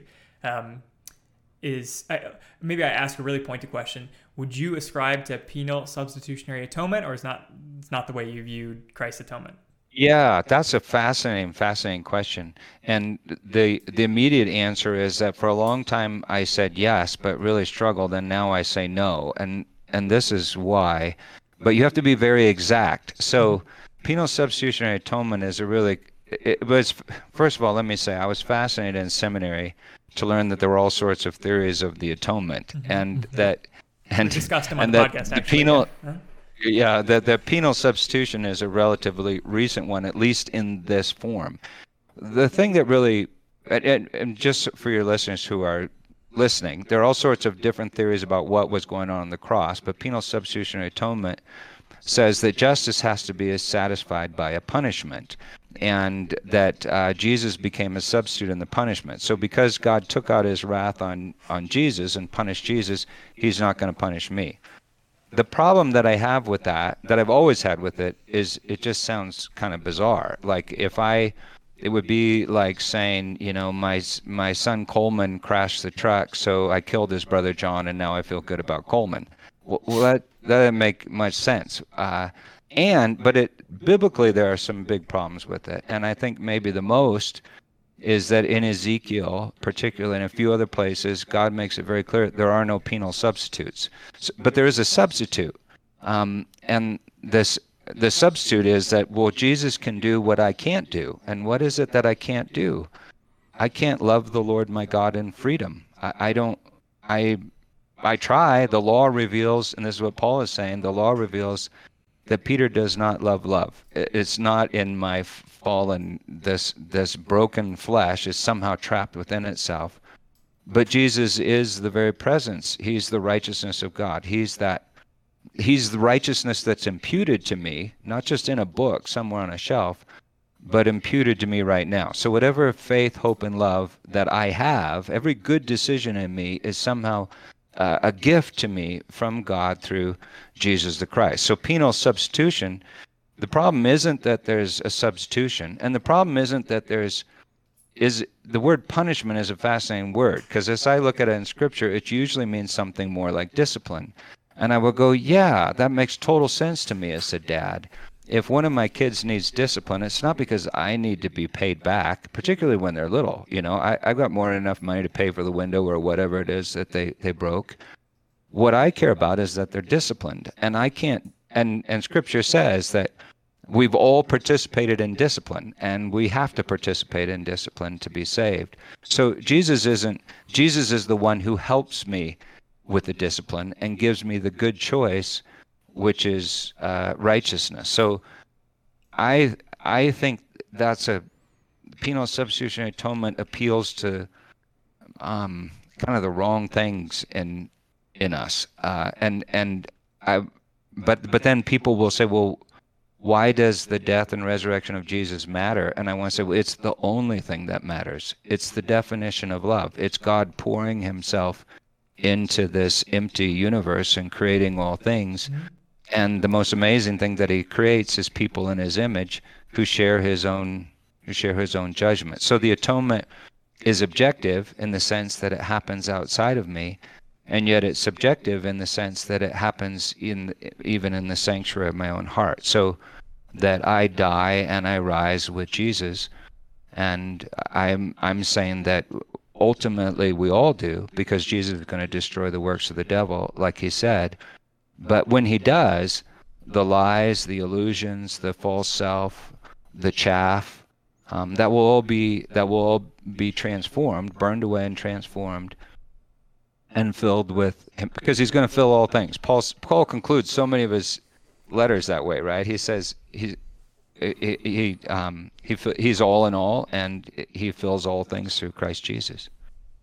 I am very happy we had this this first half or first two thirds, whatever, to elucidate position, Peter, because I think you've you've made it clear. Sometimes people come on and they've got um, unique views that that they zoom all over scripture for, and it doesn't really make much sense. You've done a little bit of like zooming all over scripture, but you kind of have to. But I think you've made clear points. One, um, you you don't have the traditional view of, of atonement. It's a different view. It, it's not unheard of. Like you're you're. It sounds like you're doing um, I, should ask you. How would you? Well, let me just say, I, it's the it's the recapitulation yeah, theory. So it sounds like. So mm-hmm. it, it, Irenaeus was the one, and this this was fascinating to me. It, this comes from Ephesians uh, one ten. Um, and let me just can I just read it real quick? Right Is that okay? So never gonna stop. Yeah. so the the the the word is called the recapitulation theory because it not because Irenaeus in the second century called it that um, but because trans the the the Greek word is anakephalaiososthe, and right. it, it gets translated into Latin as recapitulato or something like that. But it transfers, and then it gets transferred into English. This kills me with this one little word, unite. But this one little word, unite, is so fascinating. Um, he talks about his purpose, which he set forth in Christ as a plan for the fullness of time. So there's a big statement to unite all things in him, things in heaven on earth. That word unite is the word anakephalio, which is in Greek, you know, they put together all these other words, and kephe is, is head. Mm-hmm. And so it literally means to bring everything together under one head, under like one wounded head, in fact. So I think that I think maybe the best picture of the atonement, my favorite description of the recapitulation theory of the atonement, which I think is just what Paul says right there in Ephesians 1:10 is the movie The Iron Giant. Have you ever seen that of course, that movie? Mm-hmm. Yeah, I just I when I was get, going through all sorts of trauma with my old denomination and struggling with all these theological principles, I I took my kids to see The Iron Giant. And they all freaked out because they looked down at me, and I'm just, I was just sobbing uncontrollably in the theater because I'm like, oh, I yeah? get, I get it now. But I wasn't I wasn't sobbing at the part where they do on, you know, Ted Lasso. Um, I was sobbing at the very end when all the parts come together. Because if you remember the story, the Iron Giant comes down, befriends this lonely kid with no father, and and the kid loves the Iron Giant. And then the Iron Giant chooses to sacrifice himself to stop the nuclear warhead, and he blows up, and the pieces of him fall all over the earth and and uh, they get together and they make a statue of the Iron Giant. Everybody remembers how the Iron Giant saved the world, and I go, yeah, I think that's like that's a probably a good description of a lot of Christianity now, and it's fine. But the amazing thing is that the government comes and they give one screw from the Iron Giant to Hogarth, remember? And he puts it in a box by his bed, and he dreams of the Iron Giant. And then, um, see, I start crying when I talk about it. Then in the middle of the night, the Iron, the Iron Giant the screw starts wiggling in the box. It starts moving. And I go, well, I think that box is like the human heart, and that screw is like faith, uh, what Paul would describe as faith. And then the screw jump rolls out of the window, and you see it rolling, and then it pans to. They find the head, and the head is in Greenland, and the head, the eyes, you know, Light come up, to, and all these parts from all over the world are coming back to the Iron Giant. But now with these part, there are all these like little boys. There are lovers of the Iron Giant that are all coming together. And so I think that the picture of the atonement is that, you know, at the cross, God exhibits his heart, Jesus from the bosom of the Father. This is who I am. You all take my life from me. And in the midst of taking my life from me, I'm going to give you my life. And then he and do this in remembrance of me. Take my body, take my blood. Take take this little bolt from the iron giant and you swallow it. You swallow that into your gut and that thing's going to grow. And you're swallowing it really into well, you're swallowing it into a picture of death. I mean, and disobedience, but it grows and brings us all together. And then I'm bound uh, to my neighbor. I'm bound to what who used to be my enemies. All humanity come back together. It's a, like from Luke 15, the older brother, the younger brother, all to this party. And the thing that allows me to enjoy the party is that I've died to my old self. I died to my old selfishness. As it is now in my insecurity and fear, I compete with everybody around me. It's just like in my nature, and it ends up destroying all relationships. But once I come to face to face with the grace of God in Christ Jesus, well then I'm I'm glad if he saves me, if he saves the next person, if he turns the whole thing into one huge party. And I'll, and I'll realize that as in Adam all died, so in Christ all men made alive, and all were consigned to disobedience, in order they may have mercy on all. Because the thing that results from that is this gratitude and this communion. And I think that's the atonement. All right, Theodore. I know we're, we're running up. We're like an hour and fifteen. Um, I'll Yeah, let you sorry. decide if we if we cap the section and go on to our three questions. Um, Yeah, yeah, sure, side, sure. or- Wait, no. Wait, go, uh, you you are the man. You want to do your highlighted text at the I end? mean, do we want to do a part two sometime, where we can do the other three things? Uh, we can just split this episode if we really want to go hard two, or just make a big mega episode. I think we should keep going. Okay, but Peter, if you need food, No, I'm I'm good. I just need chicken strips in the next half hour or so. All right. okay, all right. Um, so Well, actually, I could. Li- I have a layer of subcutaneous fat that I could make it on for quite a while. Actually. All right. So do I. Uh, Yeah. oh my goodness, fasting and podcasting. Yeah. That'll be something new. Ooh, Um, yeah. feeling very tired. Zephaniah three eight to nine. Uh, another one you re- uh, referenced says, Yeah. people's given purified lips that all may call on the name of the Lord. Um, but then, uh, personally reading it, uh, like two v- verses later in verse 11, uh, it says, I will remove from your midst those who proudly boast, which means Mhm. they, they still exist. And then verse 12, I will leave in your midst a humble and meek group of people. And verse 13 concludes, It is the Israelites who remain, i.e., the remnant of Israel, who will uh, trust in the Lord and tell no lies and act deceitfully. Mhm. And then another one related to like the being purified and such, I thought was really interesting was Zechariah 13, uh, verses 8 to 9, because I think it cover, uh, covers several points. And that says, And it'll come about in all the land, declares the Lord, that two parts in it will be cut off and perish, but the third will be left in it, and I will bring the third part through the fire, refine them as silver is refined, and test them as gold is tested. They will call on my name, and I will answer them. I will say, They are my people, and they will say, The Lord is my God. And then Yes, the chapter at, oh, sorry. So let's say there's too much there to talk about all at once. So take that the Zechariah one. Um, Yeah. I I believe he's, he's talking about Israel, right? So you've got to ask yourself this question. Well, what is the big picture? What's the big story here? Clearly, historically, you know that parts of Israel come under judgment and parts of Israel escape at times. But if Ezekiel's true, that it's the whole house of Israel that comes into the land. And if God said, "Look, I'm I'm going to redeem all of Israel in in many different places," you have to say, "Well, how can both of those things be true at once?" So if he talks about part of Israel perishing, well, my Greek is a lot better than my Hebrew, but I mean, I have all the tools to go study it. You have to ask, well, what does that mean to perish? And you know, in the New Testament, the word for perish that usually gets translated perish is apolumi, which means destroyed or lost. And Jesus said, I came to seek and to save the lost. So there are a lot of options there. Like, okay, maybe they're perished and then they're recreated. Maybe they're lost and th- then they're found. Uh, maybe they're they're destroyed. Destroyed. God makes them new. But maybe, or maybe that's part of the people. Um, I don't know. I'd have to get into it. But how do I reconcile that with the verses that he's going to save all of Israel that are also then New Testament verses? Right, but then I think of like Romans where Paul says not all Israel is, is Israel.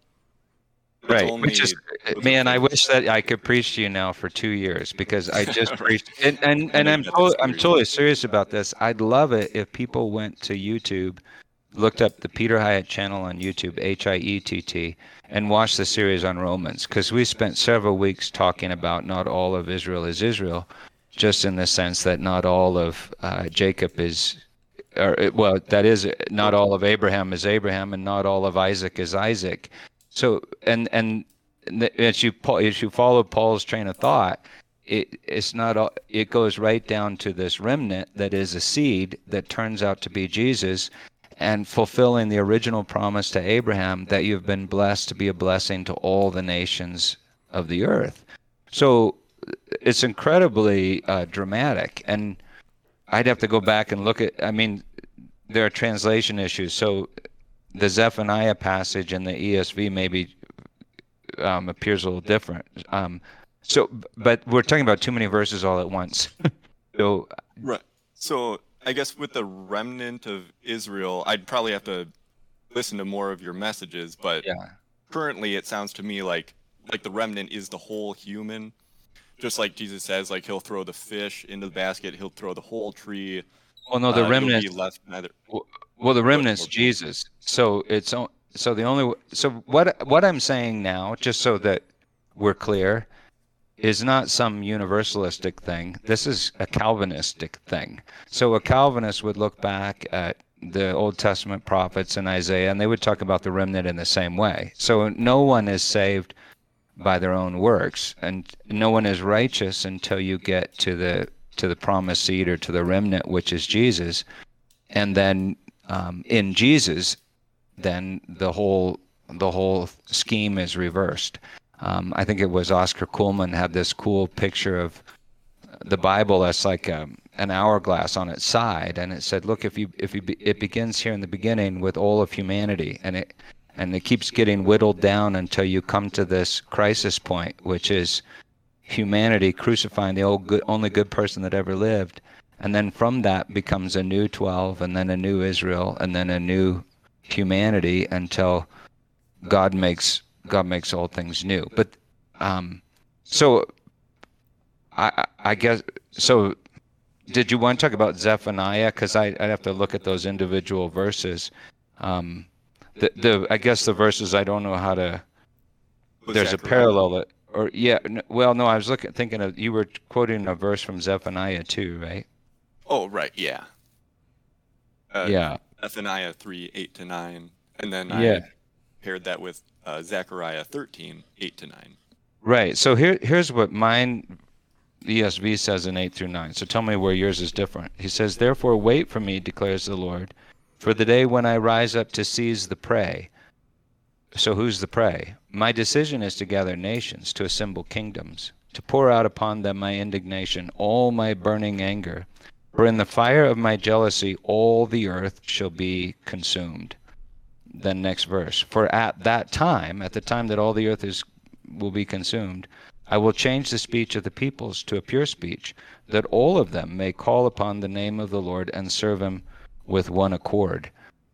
So there's that parallelism right there that I was just talking about with that hourglass. God saying, I'm going to destroy everyone. I'm gonna, the whole world is going to be judged by fire, and yet out of that, I'm going to give them a new speech, and the new speech is is the very word of God. It's the praises that come from the Messiah. Well, might I ask you, Peter? So, on, uh, again, so many verses you could go over, and I don't want to give you just a scatter shot of, of a million verses. Uh, but this this same verse then, um, when it talks Uh. about um, the land. Uh, so in same Zephaniah in verse 2, 11, so right after this, says, God Mm-hmm. says, I will remove from your midst those who proudly boast. I will leave in your midst a humble and meek group of people. To- right, to yeah. Then I will remove from your midst your proudly exultant ones, and you shall no longer be and you shall no longer be haughty in my holy mountain. Did you catch that? So you'd have to get into the Hebrew there. But I'm going, well, who are the proudly exultant ones? Well, that's all the ones that he's going to destroy with fire. And who are the ones that are no longer going to be that are no longer proud? Well, it's not anybody I know, not yet. That's something that God has to do through his work of redemption on the on the cross. So so here's the scary thing. I mean, I think maybe the scariest verse in all of scripture is when Jesus says, "Look, the measure you give is the measure you get." So if I'm if I hold on to and I don't mean to say this in an accusatory kind of way, so hear me out because I'm because I'm very much in Michael. I you know spent half my life in I think probably the exact same position as you are. But if I hang on to the idea that a big portion of humanity ha- or anybody has to be endlessly tortured, well, if I'm issuing that judgment, that that's a little terrifying. And then when I get around to the the unforgivable sin, and we can get into the text on this one too. But I think Jesus tells us what the unforgivable sin is, and that's unforgiveness. If I don't forgive, I'm not forgiven. So I'm if if I what I'm trying to say is I think we're all proudly exultant ones. And to become a humble one is something God has. If I could do it to myself, then I could be proud of my humility, my humbling myself. God has to do it. And when He does it, I think the natural response is that I just want to forgive everyone. Because when I realize that I'm the chief of sinners, like Paul, and you know, and he says that, well, then I, am not interested in anybody being condemned. I am interested in everybody being liberated from their own illusions and their own uh, their own their own darkness. Um, I, I, think you are piggybacking off of things that, that traditional Christians that I would agree with and things that I would not. One of the things I definitely yeah. agree with you, Peter, is that um, there's no one righteous, not one, and that's what you're getting at. Is that we're all at yeah. some point in enmity with God, which I hold, you know, any Christian will accept, right? It's part of the gospel is that you first need to be saved. Um, but the thing I wouldn't agree with, and, and where you know you're distinct on this this viewpoint as well, is that I believe in traditional Christianity, at least American Christianity would also agree, is that a running theme of Scripture is that God is setting apart a particular people, separate from other peoples, a particular people uh, in the land, in the elect, you know, in the New Testament, in the Old Testament. He's always showing that even though um, Israel has been, you know, wholly rebellious, that he's setting apart a people that he has made righteous, that's separate from right. the other parts of Israel. He's not making all of Israel righteous. He's making he's limiting Israel. He's yeah, he's and and the righteousness is himself, right? So so Jesus is our wisdom, righteousness, sanctification, and mm-hmm. redemption. That's what Paul says in Cor- Corinthians. And you, you have to ask yourself, well, and I think he's the only righteousness, right? So it's an imputed righteousness. So whatever right thing that I do, it's because Jesus is doing that righteousness even in me. And in the Old Testament, that that that group of people, that particular group of people, is called the first fruits. Well, what are the first fruits? Well, the first fruits that are anticipating the latter fruit, the the feast of tabernacles and the and the ingathering, and and who are they? Well, they're the children of Abraham. And what is the promise to Abraham? Well, Abraham, you have been blessed to be a blessing to all the nations of the earth. And then God says something utterly fascinating. He says, you know, to him who curses you is cursed, and him who blesses you is blessed. Well, how could that be, except for that somehow Jesus is is in him, um, that the promised seed is in him, and so Jesus really is the judgment. I can't curse Jesus and not be cursed myself because I'm cutting myself off from the life. But ultimately, the life is so powerful that it can transform every heart, and the particular people have been called out in order to call all humanity into the kingdom. So they're like the they go out to the highways and the byways and compel people to come in. But you do when when you take this position that you have, you mm-hmm. you make make some scripture make more sense uh, in your view, but you make some scripture make absolutely no sense or contrary to to the way God truly operates. Like when John yeah, the Baptist so you have to look... tells the Pharisees, he says. Um, I could don't don't just assume that you are children of Abraham because I could raise up children of Abraham from these stones, right? right. So he says, mm-hmm. presumptuous or assumedly here, that these supposed children of Abraham could be cut off, and that God could give the promise to whoever He wants, and that these right. would be and cut off, no longer children. Right, and then Paul says, and God has the power to graft them back in again, and then he concludes by saying, God consigned all the disobedience in order they may have mercy on all. Oh, the depth of the wisdom and riches knowledge of God. How unsearchable are his judgments and inscrutable ways. And then he goes on to say, For from him, through him, and to him are all things. So Paul Paul says, Look, this is what God's doing. He's redeeming all humanity. He But says he does it's not. I think he he doesn't say that. He says that well- he could. He has the power. To well from him to him and through him are all things. So is someone that's endlessly tortured in hell uh, is that to God? No, that's someone that's God. cut off from God. We uh, just like the end of Isaiah says, we'll all view this great judgment of God and say, "Praise God that He's had Yeah, mercy we'll see. You, you'll see. Yeah, you'll see the corpses of all humanity burning in the valley of Gehenna. I mean, I, I disagree. I do not believe that you'll see the corpses of the redeemed. I Well, that's what Isaiah grace. 66 says. It says it says of it's all all the tra- so if you trace the word transgressors back through Isaiah, so do this. If anybody has Bible software, look up who the transgressors are, who the rebellers are, and you'll end up seeing that it's everyone, including the Messiah. And then all flesh is looking. So, so that's another scripture that you can look at in detail. Um, but anyway, so the Lord is counted. So Jesus, the Messiah, coming Messiah, is counted among the transgressors, but he is not himself a transgressor. He's He's- right, he's thought to numbered with be- the Yeah, transgressors. he's thought to be one, but he's not actually one. So Yeah, he who knew no sin. So what does this mean? He who knew no sin became sin that we might become the righteousness of God. he he took on our sin. It's penal substitutionary atonement, isn't it? That he took on the sins of his elect, and so he himself has not sinned, but he takes on their But yeah, sin. he he's not the sinner, but he bears sin, right?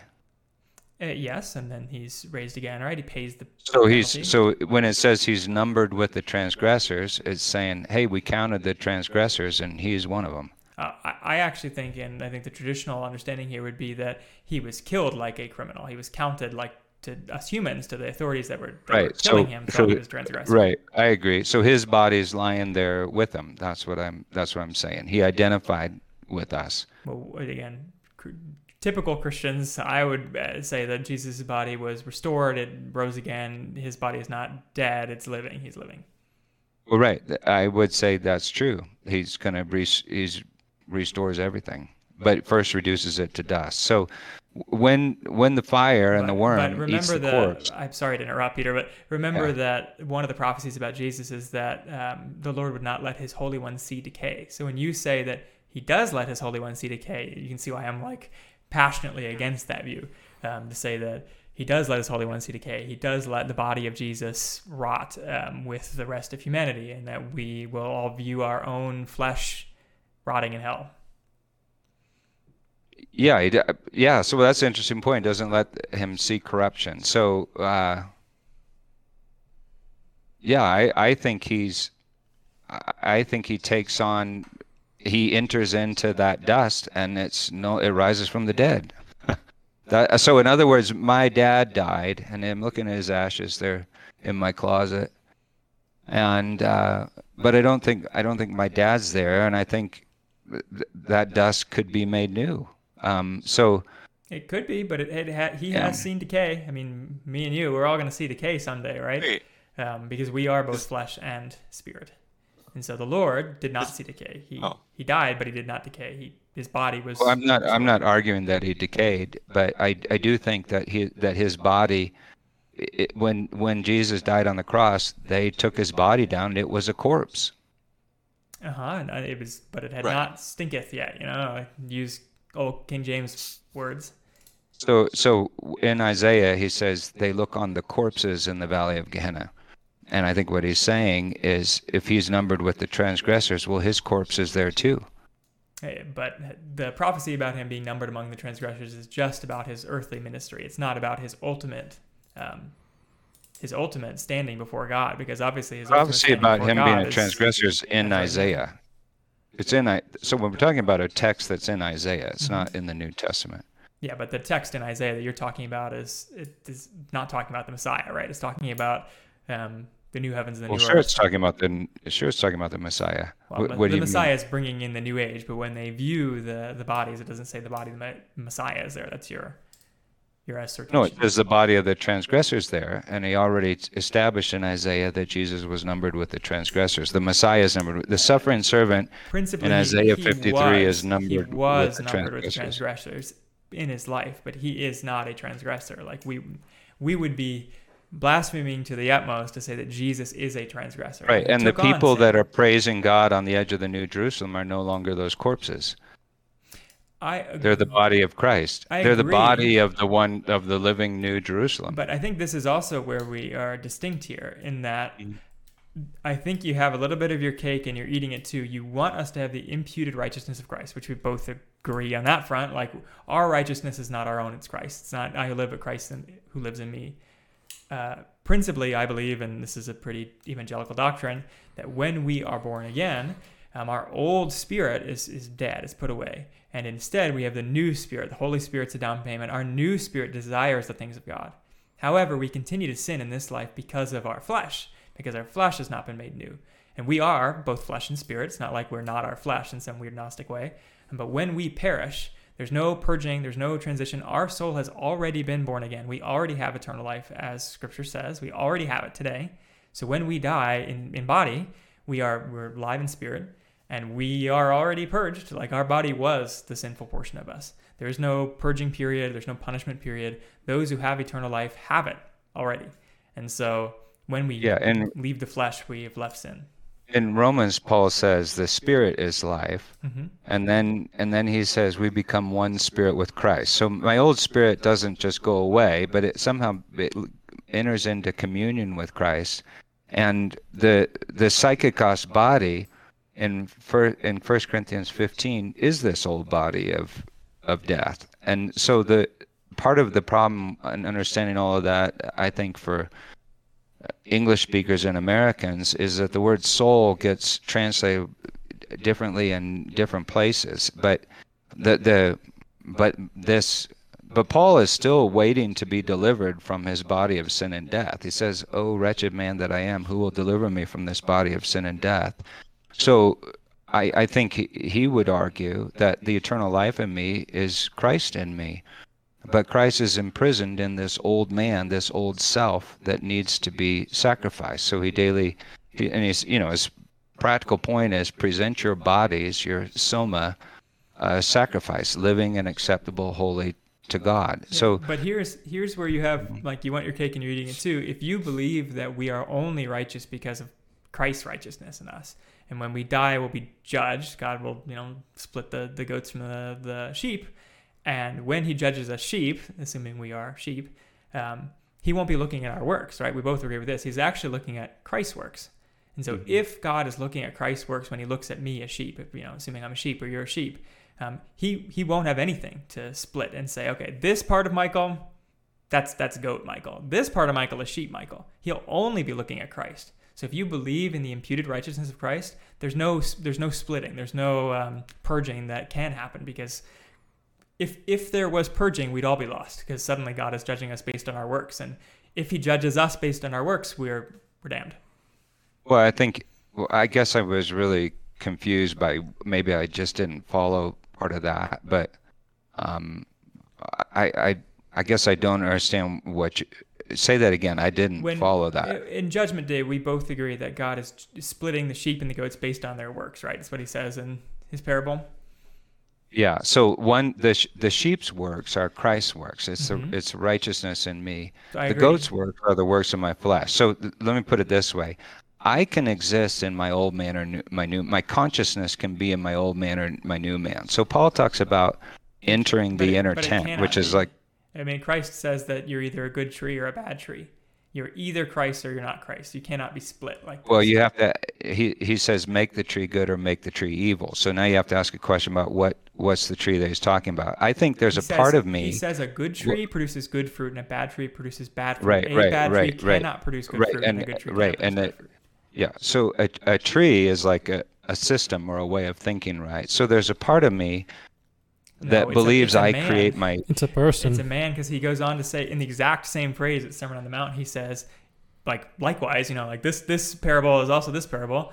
Um, a good man produces good things from his storeroom of good, and a bad man produces bad things from his storeroom of bad. So he's speaking about people, not not systems, Were not portions of people. did you used to be bad?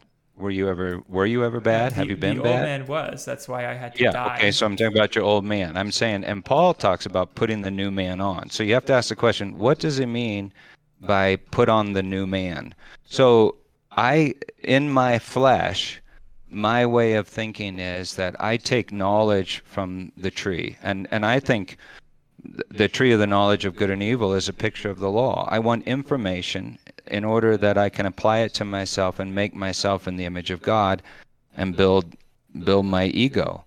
That self, that psychikos body as Paul talks about it, is an illusion. It's just a it's just like a bad dream. So Paul talks about waking up and I have to wake up from this reality that I'm better than other people because I made these choices that turned me into a better person by taking the law and applying it to myself.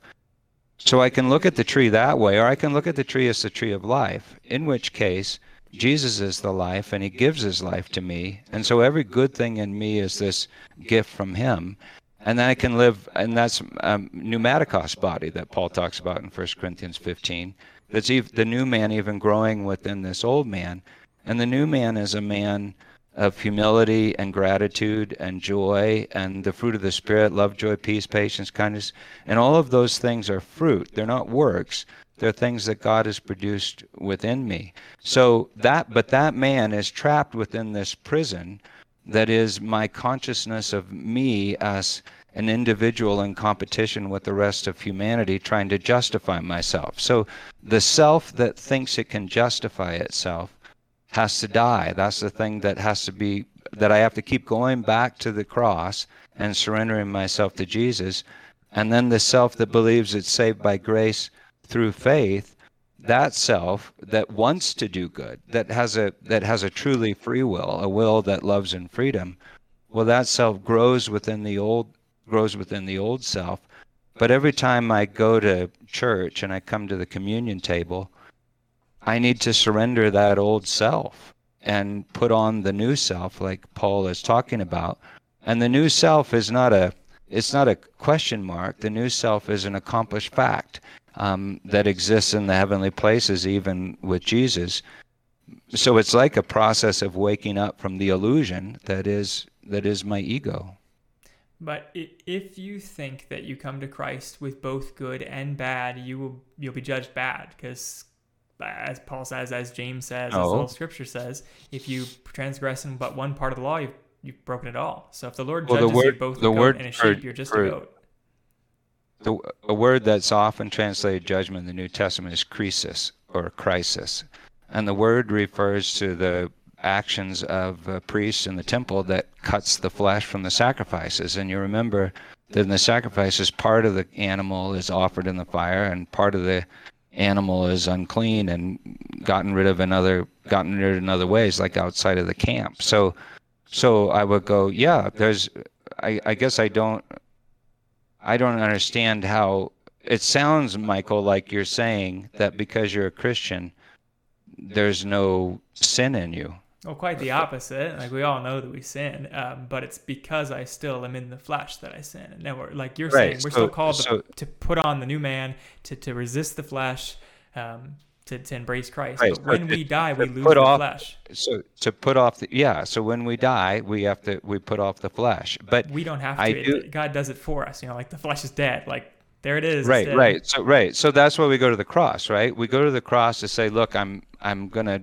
I'm dying to my own ego right now and I'm offering my body to you. So, Jesus, when I die, I'm ready to go. Just take me in.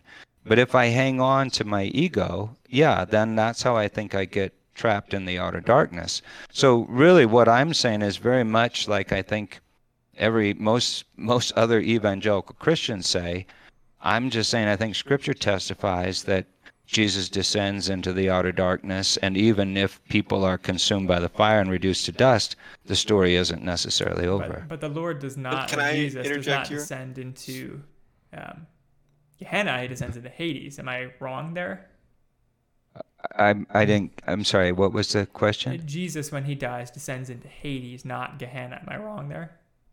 He i'd say he is gehenna. So when you look at jesus in the old testament uh, or when god appears in theophanies like the word of god or um, the god man in the old testament or jesus in the revelation he, he shows up as this man on fire and he is the judgment. So when he sits on top of the the throne he's sitting in the judgment seat. So the judgment is this fire the presence of he's the presence of god. He's the face of god. So so he's he is um so do coming face to face with jesus this is why no man can see god and live is to lose your life and find it But he, okay, but the the scripture we both reference for Jesus descending into Hades is from Second Peter, right? And that does Well, not say he's descending to himself. I mean, he, he descends to Hades to go preach to the souls there about victory. right and and god says my word is fire is not my word fire and jesus is the word Yeah, but we both know that fire can mean a lot of things, right? Fire can be the judgment of well God, or it could be go go back and look through all of scripture. When people authorize un, unauthorized fire like what- what's his name? Nadab and what's his the sons of samuel samuel they get destroyed by fire. The the beast from the yes the beast from the land he has to get permission to call down fire from heaven who's he getting permission from he's getting permission from god uh, so it's like stolen fire so i think one of the lies of the evil one and i've had some wild encounters with that kind of stuff. One of the lies of the evil one is that he controls the fire, and he doesn't. He's terrified of the fire. Uh, but the, it, it's a it's a weird thing to take fire and run with it like that because we also know that Ahab and other wicked kings made their sons pass through the fire, and that certainly wasn't some weird refining, bringing them to God moment. It was putting them on the throne of Ashdod and Baal and make, killing them. Right. So it wasn't. It. I don't think that the problem was who they were worshiping. The problem wasn't the sac- wasn't that there was fire. So when Paul says, "Present yourselves as sacrifice, living, holy, acceptable," well, that's after thousands of years of tradition, and sacrifice is a daily activity. Um, so I, I don't. And and when and actually in the Old Testament, when God talks about the destruction of Jericho and the Canaanites, and He issues the ban, the word in Hebrew is herem, and it, it means as a devoted offering, and all the devoted offerings went into the went into the fire. So, what was the difference between the Israelites doing that in the Old Testament and and the kings of pagan nations? What was who they were making the offering to? So, and and one of them is love. One of them is a is a false fire. So, um, I I obviously don't believe that God is asking us to burn our children with fire, not. but I do believe Uh, yeah. that God is saying, all of you present yourself as a sacrifice, and one day you you may die for your faith, or you may be, you know, you will die, and God is in char- in charge of all of it. Yeah, and all all I mean to show is that you you're saying. Could I go to the Hannah- bathroom and we take a break? or when I get back, I can have my interjection. Well, how about? I mean, uh, we could go on all day, right? Like this could be a five-hour episode, honestly. So we probably should cap it at some point, Theodore. Um, all, all I was going to say is when you say that Gehenna is necessarily the judgment of God, like seeing God, becoming God, going into the lake. Um, it's it's not necessarily true because we do see other fires in Scripture, like the fires of Baal or the fires that destroyed Sodom and Gomorrah, which God brought, but they were total like death destruction. They weren't some refining fire for. Well, Ezekiel 16 says that Sodom and Gomorrah are made new, and that Jerusalem is going to be destroyed in the same way. And it was. The people of Yes, Jerusalem and. Jerusalem is made new. In fact, you are the new Jerusalem. Right. So Sodom. So I wasn't alive in 70 AD. Right. So totally different people were destroyed in that Jerusalem, and now there's a new Jerusalem that God is making it a totally different. Yeah, people. but I I think, but I but I think you are the bride of Christ, and the bride of Christ is the new Jerusalem, and the old is the old is destroyed by the fire, which is the presence of God and the Word of God. So that's what I'm saying. The fire separates the old self from the new self, But- and the old self The old is Jerusalem was destroyed by the like physically by the Romans. We both agree, right? yeah, right, right. So that wasn't. Yeah, just and the so so the so there is a right. So every time I light a match, I'm not saying that oh this is the kind of glory or something, Right. and yet in some weird way it's related um, because Jesus is light. I mean, I think there are a lot of statements in Scripture that we just need to take much more literally, and once you take them literally, they all synchronize. I suppose we can agree with that one. That we should both take certain scriptures more literally. Okay, Theodore, I'm clearly I've taken over Okay, so- your grand design. So please you, wrap Michael. us up. We're leader take anyway. whatever long you need to wrap us of up. it. hey, you guys are great. Sorry, I'm. Hopefully, this is you know, Yeah, I think it's, it's really this fun. constructive. Peter. This fun for me, but Yeah, I Yeah. appreciate the Oh, I really appreciate this. back and forth. Okay. Yeah. Um, so, so Theodore. a question that I thought so it- say again correct me if I'm wrong and help expound uh, upon this but um do you think that Jesus is the seed the remnant and therefore Jesus is in all of us but the Holy Spirit is not until we're like regenerated or something so do you Well, like that- Jesus sorry Yeah. So now when I talk, I'm going to be conjecturing. All right. And you'll know that uh, when I say these things, I'm stepping into 2,000 years of, of warfare, church history, and arguments. Okay. So, the, the, so the, uh, but let me, let me say this first. I really think part of our problem in understanding scripture, and this is way bigger than anybody will admit, or most people admit, is I think that we're stuck in a modernistic view of space and time that isn't biblical and that is now being undone by modern physics.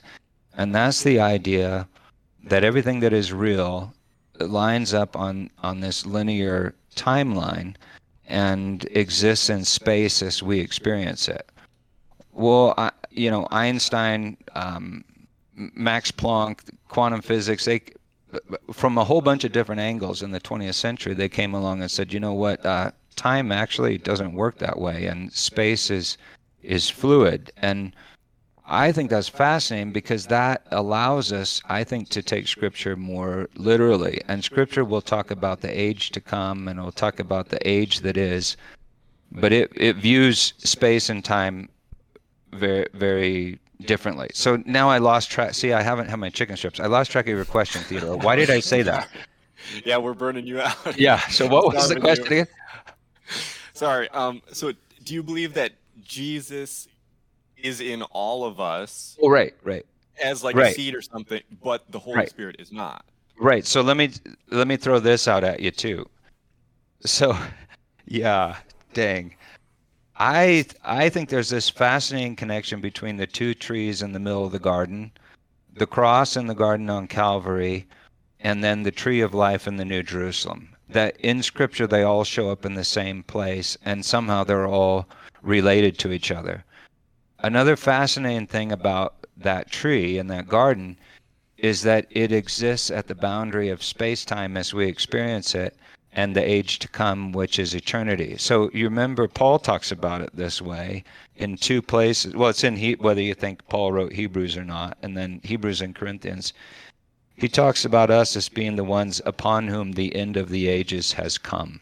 As if when Jesus said, It is finished, he really meant space and time themselves are finished. So whenever we, and then he delivers up his spirit. So whenever you get to the boundary of space time as we experience it and eternity, things get kind of confusing.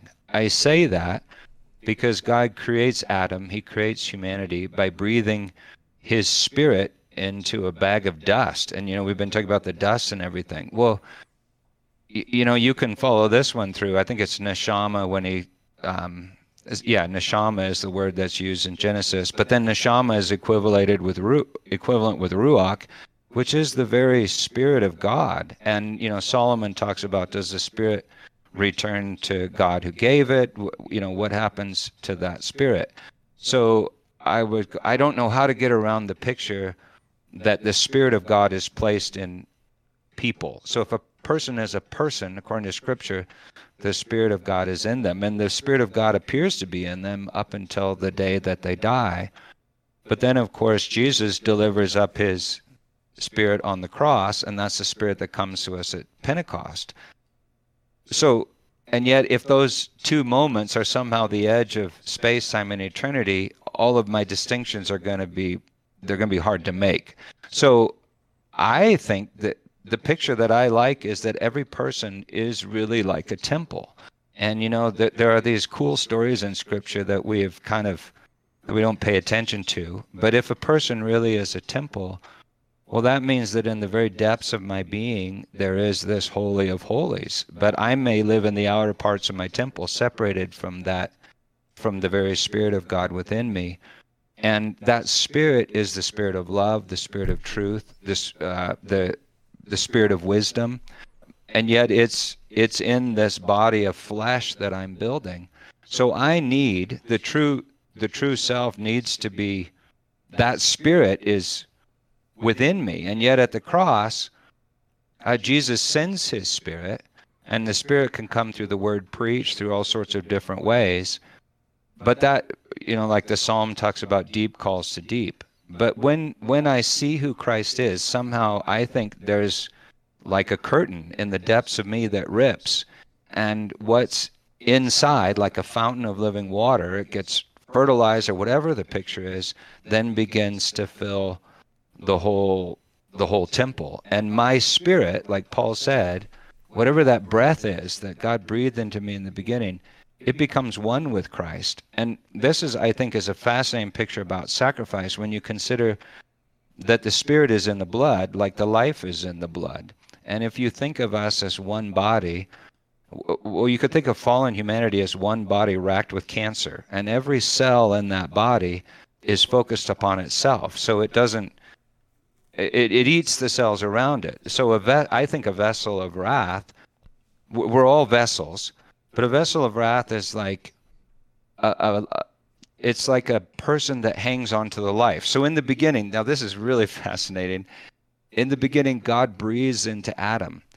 It isn't said anywhere that Adam or man surrenders his breath in any kind of significant, specific way until in each gospel it says Jesus, who is the last Adam, surrenders his breath on the tree. What happens when he surrenders his breath? Well, God breathes it right back into him and he rises from the dead. So the way I like to think of it is that all of humanity, we're all like we're all like children holding our breath in fear and terror and self-centeredness. Well, if you hold your breath, if I just, well, I'll look alive for maybe two, three minutes, um, but because you know I'm old and not in great shape, probably pass out and die pretty soon. But if I surrender the breath, a new breath comes in, I begin to live.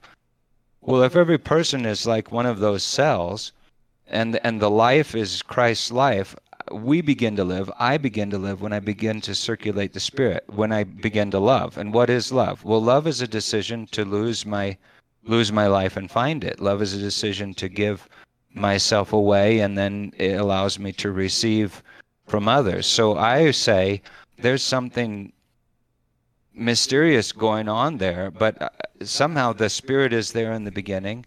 The Spirit comes through Christ you know, being baptized in the Spirit means that you're immersed in the Spirit. Even that decision to, you know, Jesus says, "Look, I didn't, um, you, you know, you." Uh, you didn't choose me i chose you well how did they how did they choose him well it must have been his spirit at work within them um, that caused it so I, do, that's not a clean answer for you and like i said that's me speculating but that's what it seems to me scripture is saying so why is Jesus so interested in me? well, I'm like his severed finger. And if I remain cut off lying on a table, yeah, I will decay. Um, but it's when I'm grafted back into the tree, when I'm sown back in, and the life and the spirits and the blood begins to circulate, and that I begin to live. Yeah, and that image I think is when we look when when Jesus is looking to to save the lost, to find the lost, to save the lost, we would say it's uh, his elect, right? Those who are lost of his sheep, not the perishing, um, but those who would perish without him. But you know, he's he's elected. Uh, I only I'm only time conscious, Theodore and, yeah, and Peter. Yeah. Uh, okay. Do you want Theodore? You're the grandmaster here, Sebastian. I don't know, if you guys, if any last like final questions that we want to wrap up with? Well, let, let, let me say this too. The thing that I sent Theodore was something that I prepared 20 years ago when I was put on trial. And what they asked me to confess, I just in good conscience couldn't confess without being unbiblical and then also just lying. So I put together this that document, which then we turned into a little book at a conference. But I think it's the best um, well, the best paradigm for this view that, that that would be accessible to most people that I know of. I mean, on a on a much more grand level, I think it's the paradigm of people like Karl Barth and a lot of great theologians. But this conversation is so difficult because there's a paradigm shift involved. So you know, once the paradigm shifts, you got to go back and look at every little piece, and you and but once you are aware of the two paradigms, it's easier to have the conversation. So I'd encourage folks if they you know if they want to get that, you can get it. We have it for free on the Relentless Dash Love, or yeah, Relentless Relentless Dash Love.org site, or you can order it on Amazon. And I just titled it All Things New, but that gives that gives the paradigm. And you know, like I said, it's a paradigm that I came to looking at scripture, but then also realized, oh gosh, this has been around for for a long time. Yeah. Um, I'll let longtime viewers of Found Cause know my, my feelings on those who have to structure paradigm over scripture probably are misreading scripture. Um, just to be a hot take, I don't. Well, you like have a you have a par- you have a paradigm. Everybody has a paradigm. Right now, Amen. Right. But so if I have to, I'm saying it if I have to prep so you saying, with my gigantic paradigm, it's, pro- it's, pro- it's, a red flag that I'm reading scripture poorly. Um, I agree. Everybody well, comes in with a lens. Yeah. So you, so at a certain point, you got to go. Maybe I'm not looking at what I think I'm looking at, and then you got to go back I and reanalyze the paradigm. I, I, have been corrected many times in the past, so like I'm not yeah. claiming to have the paradigm to end all paradigms, but I am saying people on my side sometimes set up paradigms that I'm like, okay, if you have to give me a huge prep and then I can read scripture at that prep, I'm, I'm wary of it because scripture usually speaks plainly maybe the exception of Revelation right. and some other places. God consigned all the disobedience and may have mercy on all. Uh, as in Adam all die, so in Christ will be all may be made alive. Mm-hmm. Behold, I make all things new. This is the plan for the fullness of time to unite all things in Him, making peace by the blood of His cross. Yeah, and He sends out the the so, the net and gets separates the sheep from the goats, and He puts the bad fish in one place and the good fish in another yep, place. I agree with all those all those things. I totally agree with. I agree with. So the last the last thing, if we have time again, to that I want to finish with is like the meaning of eternal. Yeah, well, that's and, huge. That's huge. Right. So let me so, yeah, let me just say that. So, oh, go ahead. So you keep going talking Theodore, and I'll shut up until you tell me to go. Oh yeah, well, I just had uh, two scriptures that I would reference, and then we could talk about like Ion and I uh, Ionios. Ionios. Ion, yeah, Ionios. Yeah. Um, yeah, by the way, Smash, I know yeah, so quiet, so, is like our man behind the book. He's like the Greek guy. So uh, if we're relying on Greek stuff, he's like a part-time linguist kind of dude. Just for fun. Cool. Cool. Um, so do you just want me to read those um, two verses and then you decide you have questions about? Yeah. Okay. Okay. Sure. Okay. So regarding like eternal, how eternal, how everlasting, etc. Um, so Mark three verses twenty nine. Um, it says, "But whoever blasphemes against the Holy Spirit never has forgiveness, but it is, uh, but is guilty of an eternal sin." This is at, uh, yeah, this is at least saying that uh, there is something that is unforgivable and it's an eternal sin. And Jesus was responding to accusations made of him by the very people who should have known better and perhaps did know better. Right, right. Um, and then Mark three twenty two recounts the scribes who came down from Jerusalem saying he is possessed by Beelzebub and he casts out demons by the ruler of demons, just as context for that. Um, and then just the other one was Hebrews ten twenty six to 27. For if we go on sinning willfully, after receiving the knowledge of the truth, there no longer remains a sacrifice for sin, but a terrifying expectation of judgment and the fury of a fire which will consume the adversaries. Right, right. Yeah, so um yeah, I can't so so where do I start? yeah. Right. Yeah, oh so, so well the the one in Mark is really fascinating. So and, let me just say if people want uh, on the website you can go in and look at sermons that are on particular verses. And i've preached on the unforgivable sin and blasphemy against the spirit several times from different different uh, gospels. So yeah. So do you want to read it one more time mark 3 sure. But whoever blasphemes against the holy spirit never has forgiveness but is guilty of an eternal of an eternal sin oh yeah I yeah so, so so when it says never and you know we'd have to go back and look at the Greek. I think it's saying not in the age if you were to translate it. Um, there, and and then and that's a it's an ionios sin. It means so if it means that well, let me. I need to define ion and ionio- ionios before I answer Oh, the please. question. Yeah. So what I think I I think ion is a pretty easy word to define because it it's uh well it's like our English word eon. It means an age. So if I if, um you know we, we say we talk this way all the time uh, this age and the age to come whatever the bible does also talk about an age to come and there's the the word ionios ion is a noun ionios is an adjective and there is really no english equivalent to ionios so people really struggle to know how to define it so like young's literal um, i think it says age enduring I think the best definition of Ionios is um, of the age. So it's something of a particular age. And the age that's coming is God's age, which is a very different kind of age that I think is outside of chronological chronological time. So it's to that.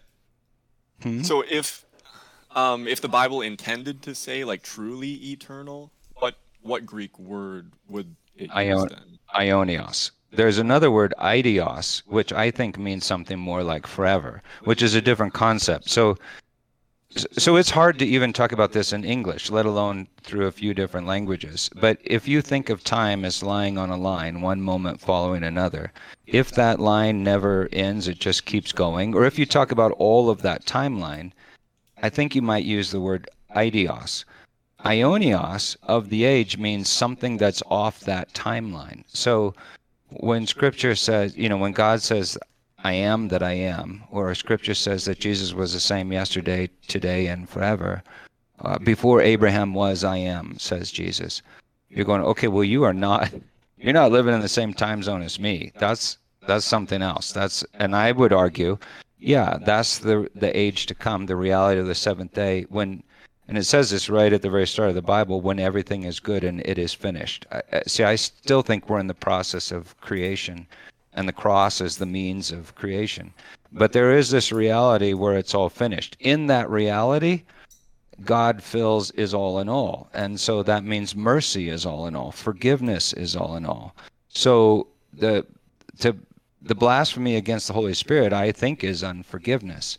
And if I don't forgive, I won't be forgiven. In other words, I can't I can't enter into that new reality until I forgive. And we think of forgive in terms of penal substitutionary atonement, which is a little weird because in Greek, the word eph- ephiemi can also be translated just let or allow. In other words, I have to I have to allow for God's mercy upon mercy upon everything. So when he says that they uh, in Mark it, the blasphemy against the spirit, and I'd have to go back and look at these, and I know I've written a bunch of stuff on it, but I think what I'm doing is I'm doing the very thing I was talking about that a vessel of wrath does. I'm hanging on to the life. I'm not giving, losing. I, so if I, if I forgive you, what am I saying? I'm going well. Theodore, I give you some of my life. You can, you, you go ahead and take my life, sin against me, but I'm going to give you that life and I'm going to trust that God's going to give me more life because it was actually never my life in the beginning because He's the life. So um, that that will not that that as long as I refuse to forgive, I remain in this age. Can I And then, clarify? so Well, you mentioned, you take it, Theodore. I think you. Can you hold that thought a little Yes, bit? Yes, absolutely. So you mentioned uh, Io- Ionios, and so Matthew 18:8 has that, which is it's better um, if your hand or foot causes you to stumble, cut it off and throw it from you. It is better for you to enter life crippled uh, or lame than it than to have two hands or two feet and be cast into the Io- Ionios uh, fire. Right. So the Ionios fire is, I go Ion. Like I said, the fire is the very presence of God. So God is Ionios. I mean, like William Barclay says, kind of the foundational definition of Ion or Ionios has to do with God. That's what God is. It's God's age, and He speaks space and time into existence, which is remarkably consistent with modern with modern physics. Um, so yeah, see, I do need my chicken strips. So I had a thought there. Um, oh yeah, yeah, yeah. This is so cool. I love this. I love this passage. In fact, I just read a story about a guy in an insane asylum that gouged his eye out because of that verse. As you know, Origen supposedly cut his testicles Yeah, off because of that verse. Uh-huh. And he says, he's, so Jesus says, you know, if your hand causes you to sin, but he goes on to say, the thing that causes you to sin comes out of the heart. It's not your eye, it's not your hand. And if it were, it would be better to cut it off because God's going to give you a new one and you're trapped in this old body of death. But the thing that causes you to sin is that you've believed a lie, and the lie is that you can justify yourself. And so you have to get rid of the you have to get rid of the lie. You cannot enter you cannot believe the lie and stand in the presence of God. And now this is where it gets like so profoundly simple that I just love this. Um, and that is that God is the creator. All I'm saying is that God is the creator. And the illusion that I am my own creator, unadulterated in his presence, that goes up in smoke. It evaporates. So if I'm stuck in that illusion, well, that self will die. That self can't exist in the presence of God. And being exposed to God, poof, it's gone. Well, Because it was nothing but it was nothing but illusion. Perhaps you see Theodore's point, Peter. He's saying that if you're equating Aeonios with God, which you are, so God is forever, he lasts all the ages, he sustains the age, when the same word is used for this sin, this unforgivable sin, um, wouldn't it also be eternal? Like as as long as God lives, this sin lives. Right. So what I'm saying is the sin is a trespass, right? So um an ionios oh yeah yeah, an ionios sin, I think it means that it always remains a sin.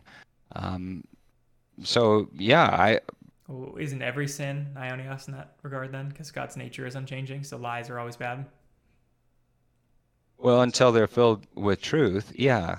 So I so I get so let me think about this, see if I'm tracking with what you're saying. So yeah, do you want to you'd have to do you want to read it again Yeah. uh if, It- if it I didn't get it? It's Mark three Read twenty which says, "But whoever blasphemes against the Holy Spirit never has forgiveness, but is guilty of an eternal sin." Right. Yeah. So This is the yeah, I same- think it means that it, it's a sin that just is always is always a sin, and I I mean, it's it's a unique phraseology, is why we point to it because it's not right right, and it's sin it's challenging because you're talking about things that the human brain doesn't. Um, yeah, I I I think he's saying it's a violation that will that will never change. So, the, if I so if I steal money from a bank, and the owner of the bank comes along and says, um, "You know what? I forgive you. You don't have to give the money back." Well, you go, okay, well then uh, I guess that's all resolved. But I think what what Jesus is saying is if I don't forgive, no one's going to come along and say it's just fine to not forgive. You're going to have to give that back. You're you're going to have to give your resentment back. You're going to have to give you- you're going to have to what whatever that that honor that you took whatever it is, you, you have to you have to surrender it. You have to forgive. Uh, again, it, it'd be odd if that were the case because murder is also something that's permanent, and there's no, there's no. No, I, I think so. So this would be an example. I think murder is taking life, and Mm-hmm. when when we crucified Jesus, we took his life. When he says, "I forgive you," I I think he's saying, "But you you you don't have to pay the life back because you can't pay the life back. It's not even it's not even your life." Um. So But we we do die for the death of Jesus. We we're our old spirits die. We're reborn again. So right, we surrender our life, but the life that we surrender was never ours in the first place. well, it was ours. It's it's given by God, but it is given to us. Well, Jesus says, I am the life. So if he comes along and says, I'd like my life back, he still is the life. I'd like, so I, so I, yeah, I guess I, I see I think we veered, unforgiveness sorry as from the, the direction and Theodore's trying to signal here. Something Yeah. eternal. regarding, the point was regarding eternal. eternal life, though, I just wanted to mention so Ionios, eternal, is also used in the Matthew 25, 41, and 46. uh-huh. Is depart from me, accursed ones, into eternal fire, which has been prepared for the devil and his angels. And then also, these will go away into eternal punishment, but the righteous into eternal life. Um, and then nine, uh, Revelation Yeah, Revelation 19 verse 3 is where it's talking about the smoke that rises forever. So that's Yeah, the that- Aonias of the. Yeah, that doesn't. that- Yeah, it says i- i- into the age, the age of the ages, or something like that. Yeah. But again, So- if, so- if you so the- that if it's an age, it, you you're insinuating that it's a, that it's a limited time that it will cease to. No, I'm saying that there is another age. So if I say Ionia, strictly, it could re- it could be an adjective referring to a particular age. Um, but I think technically, in, or usually in Scripture, when it says of the age, it's a way of saying of the age to come. So, like in Matthew 25. So I think I'm getting your question better now. Sorry, I really am. Like, I haven't eaten. been a long- so in. Matthew in Matthew 25, when he says they will go away into the Ionios kolasin, is the Greek, or they, they will go off into Ionios life. And remember the goats and the sheep, they go into the same fire. They're a sacrifice in the fire. Well, I think what it's saying is Not- that it's the comparable, punishment by the way, is going into the same fire. But continue. well, in the he's standing in front of the temple three days before the Passover lambs are sacrificed. So there's a picture in their head. So, but but what I'm saying is that, um, that that I that I think the life, the Ionios punishment, is like this is a punishment that's not going away. Um, so when I, when my kids were little and they'd be do something, I'd spank them. Well, the punishment comes to an end, it goes away. I think he's saying this is something in God that just will not change. This is the way God is. He is life. So um, if I'm the punishment for darkness is light, the punishment for lies is truth, the punishment for self-centeredness is love. Um, so, and God is the very presence of those of those things. So, I, because it, the punishment is of the age, doesn't mean that I will always experience it that way. So, if you go to Jude, Jude mentions that it was Ionios fire, fire of the age that fell on Sodom and Gomorrah. Well, Sodom and Gomorrah aren't still burning. In fact, Ezekiel, you could go there and you won't find them burning. But also, Ezekiel is the one that says God is going to make them new. So, although the punishment was Ionios, in that the the thing that is the punishment, the fire, it doesn't change. It's it's of the age, and if you're of the fire, you aren't burned by the fire, like Shadrach Meshach and Abednego. But um, it it accomplishes its its job, but the fire is not going to change. The worm doesn't die, the fire doesn't change, and I think that the worm is a long another story, but but I think it's referring to that this is the way reality is. So if you're living in a false reality, your false reality has to change, not not where you're not where you're going.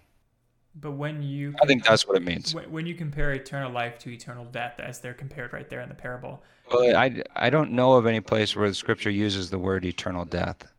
Eternal Do you? punishment. Apologies, eternal punishment for eternal fire in that case in Matthew twenty-five. Yeah, eternal kolasin. Yeah, which refers, by the way, usually to uh, uh, a cutting or a shearing, um, like you prune a bush. In any case, both are compared. If we believe the punishment to be limited in whatever way, it's either limited by the length of the age or whatever, then shouldn't we also be equally concerned about the length of eternal life if it is also just of the age?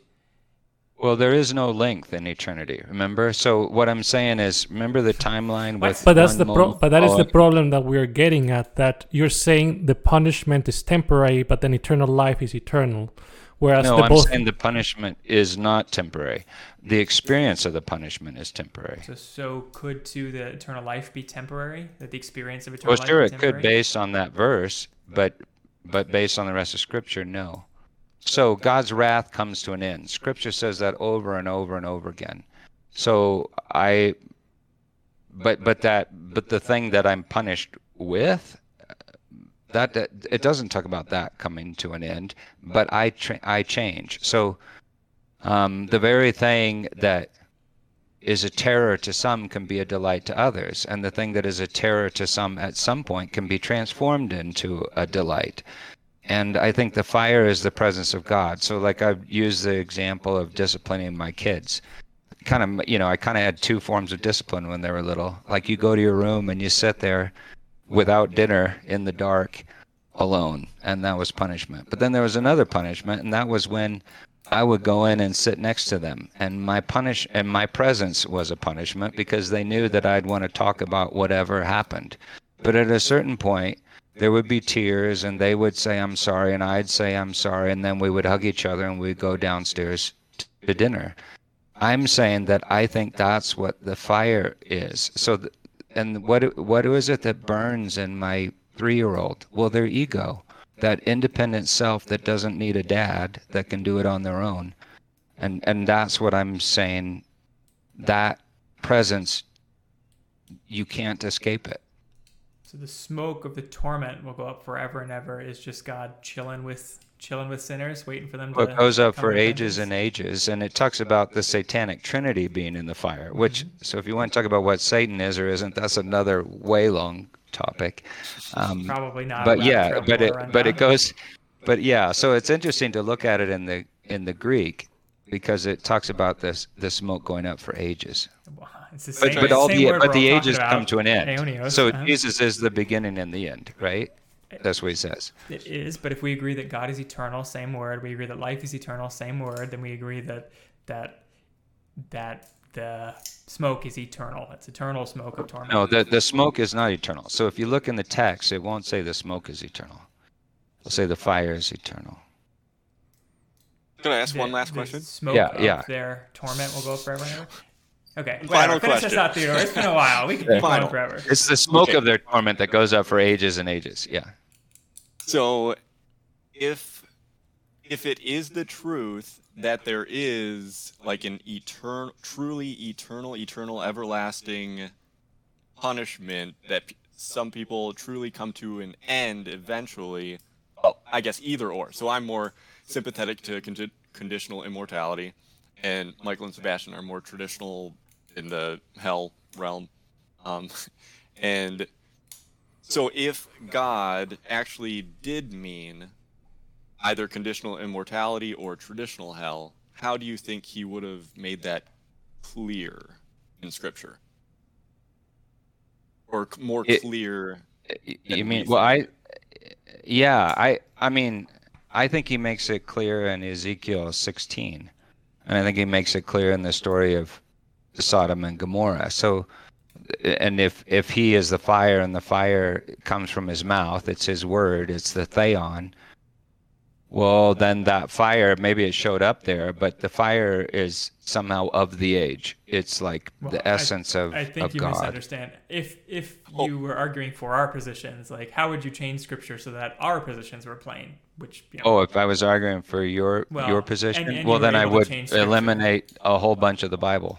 I would take Well, Exodus. I would take Ezekiel Okay. 16 out. I would. I, if you were a writer, like if you were if- writing your if- own book, what, what yeah, would so you if? God actually meant to convey yeah, that the wicked will be brought to an end or will be consigned to an eternal fire and will not um, overcome and be redeemed, how would you think he would make that clear?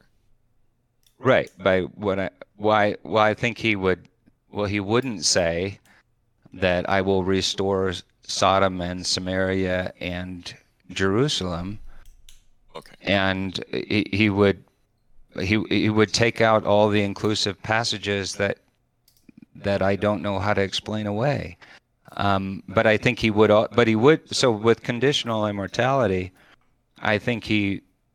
There, there are lots of there are all kinds of passages that talk about God destroying nations and destroying all humanity. So I tell people, look, I'm I'm I'm an annihilationist in that sense, in that I think all of humanity is going to be annihilated. And the picture in scripture of annihilation is you go into this fire and you get consumed by the fire. Right. But I guess annihilationists would say annihilationism is more ultimate as opposed to um, like a a I don't thoroughfare or what is that? Yeah, so- or, or Right. So the problem, so like I, I mean, I read Fudge. I read Fudge's book in seminary because of wrestling with all of this, and I really liked Fudge's book on the fire that consumes. It was really good. But years later, when I was preaching every week, and I would come across the inclusive passages, which I kept seeing in all these surprising places when I try to understand a lot of them in the parables of Jesus, is I began to realize, well, when things get annihilated in scripture they turn to dust and this happens in time. It happens in the ages. But if god wants to make everything new um, in the age to come which isn't really even on this timeline well i don't see why he can't. I, I don't know. So if he says he will i don't see the scripture that says he can't. Um, and I don't know. I don't. I on it when I was. So you got to understand, and I could be just mentally ill. So I'm. That's possibility. But 20, 20 years ago, I was really. I was put on trial, or no, yeah, sixteen years ago, I was put on trial, and they couldn't figure out where I was unbiblical. This is the Evangelical Presbyterian Church. So they made me state my objections to the Westminster Confession of Faith and they said the Westminster Confession said that there was a group of people that God could not save, and there's a group of people that God didn't want to save. I mean, they adjusted it kind of, but I don't think the confession even said that.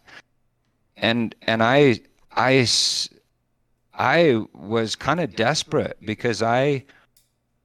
I mean, I had a church that grew from this small little church into this big church, and it was everything that I kind of dreamed of being, you know, and my my kids were involved in everything. So I pulled together all the scripture I could find and put it in one document. And I was begging the guys, the other guy, and his EPCs was mostly guys, the other guys and my, the pastors saying, "Help me, help me! I do not know how to explain away these inclusive passages." And I preached through all of this, and these exclusive passages they're scary. There's no doubt that God will kick your butt if you need to, and we all have to lose our lives to find Him. But I can't find the passage that undoes these inclusive texts, and and it all happens through Jesus. It's all the work of the cross. And for you know, for these, this was the crazy thing. Most of those guys said that they were Calvinists. They just didn't believe in limited atonement. And I was going, well, then pay attention to what you just said. Really Calvinist. if the don't believe in atonement isn't limited, then it's going to be effective. And I don't find the passage that that undoes that. So that that's been my that's been my struggle. And and what what's difficult for me is I know that there are all sorts of people that will latch onto what I'm saying, and then they'll turn around and say, "So yeah, God probably really didn't mean most of the Bible." I think He meant all the Bible. I mean, uh, there's all the textual stuff and all the you know interp- the issues around interpretation, but I think that's the testimony of Scripture, and and I know that there are. I mean, the, I, the one that systematic that talks about it best systematically, I think, for a Calvinist is Karl Barth, and he was really the first one of the first commentators that I go back and read a passage and realize, well, this guy's taking the text seriously. He's not explaining it away.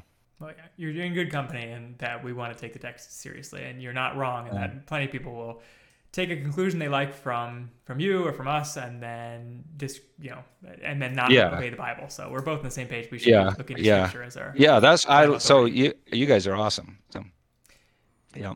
Well, um, just for the sake of time, Theodore, Sebastian, I think we're going to wrap up.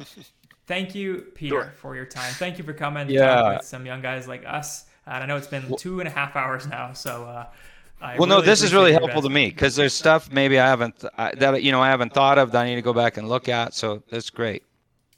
All right, well, that is why we have found our cause is, is situations like this and serving the Lord Jesus Christ. Uh, thank you Yeah. for listening. I've been Michael, the man behind the machine. To my right has been Sebastian, the bookkeeper. across the airwaves. First, our co-host. It's been Edor, under the PC. And last but not least, our guest and interviewee who is on the hot seat all day today. It's been Peter, Peter Hiett. Look at that. Maybe you have an That's what my mom called me. Yeah. All right. Well, thank you for listening. If you want to see the rest of our episodes, you guys can go to foundcast.podbean.com. You can download them all for your listening pleasure. You can go to YouTube or Facebook and find them there. We're also on iTunes and Spotify and wherever else you might find your podcasts. And Peter's plugged his stuff. You can find him on YouTube and his website. Until next time, we talk about something completely different, I'm sure. Thanks for listening. Bye bye.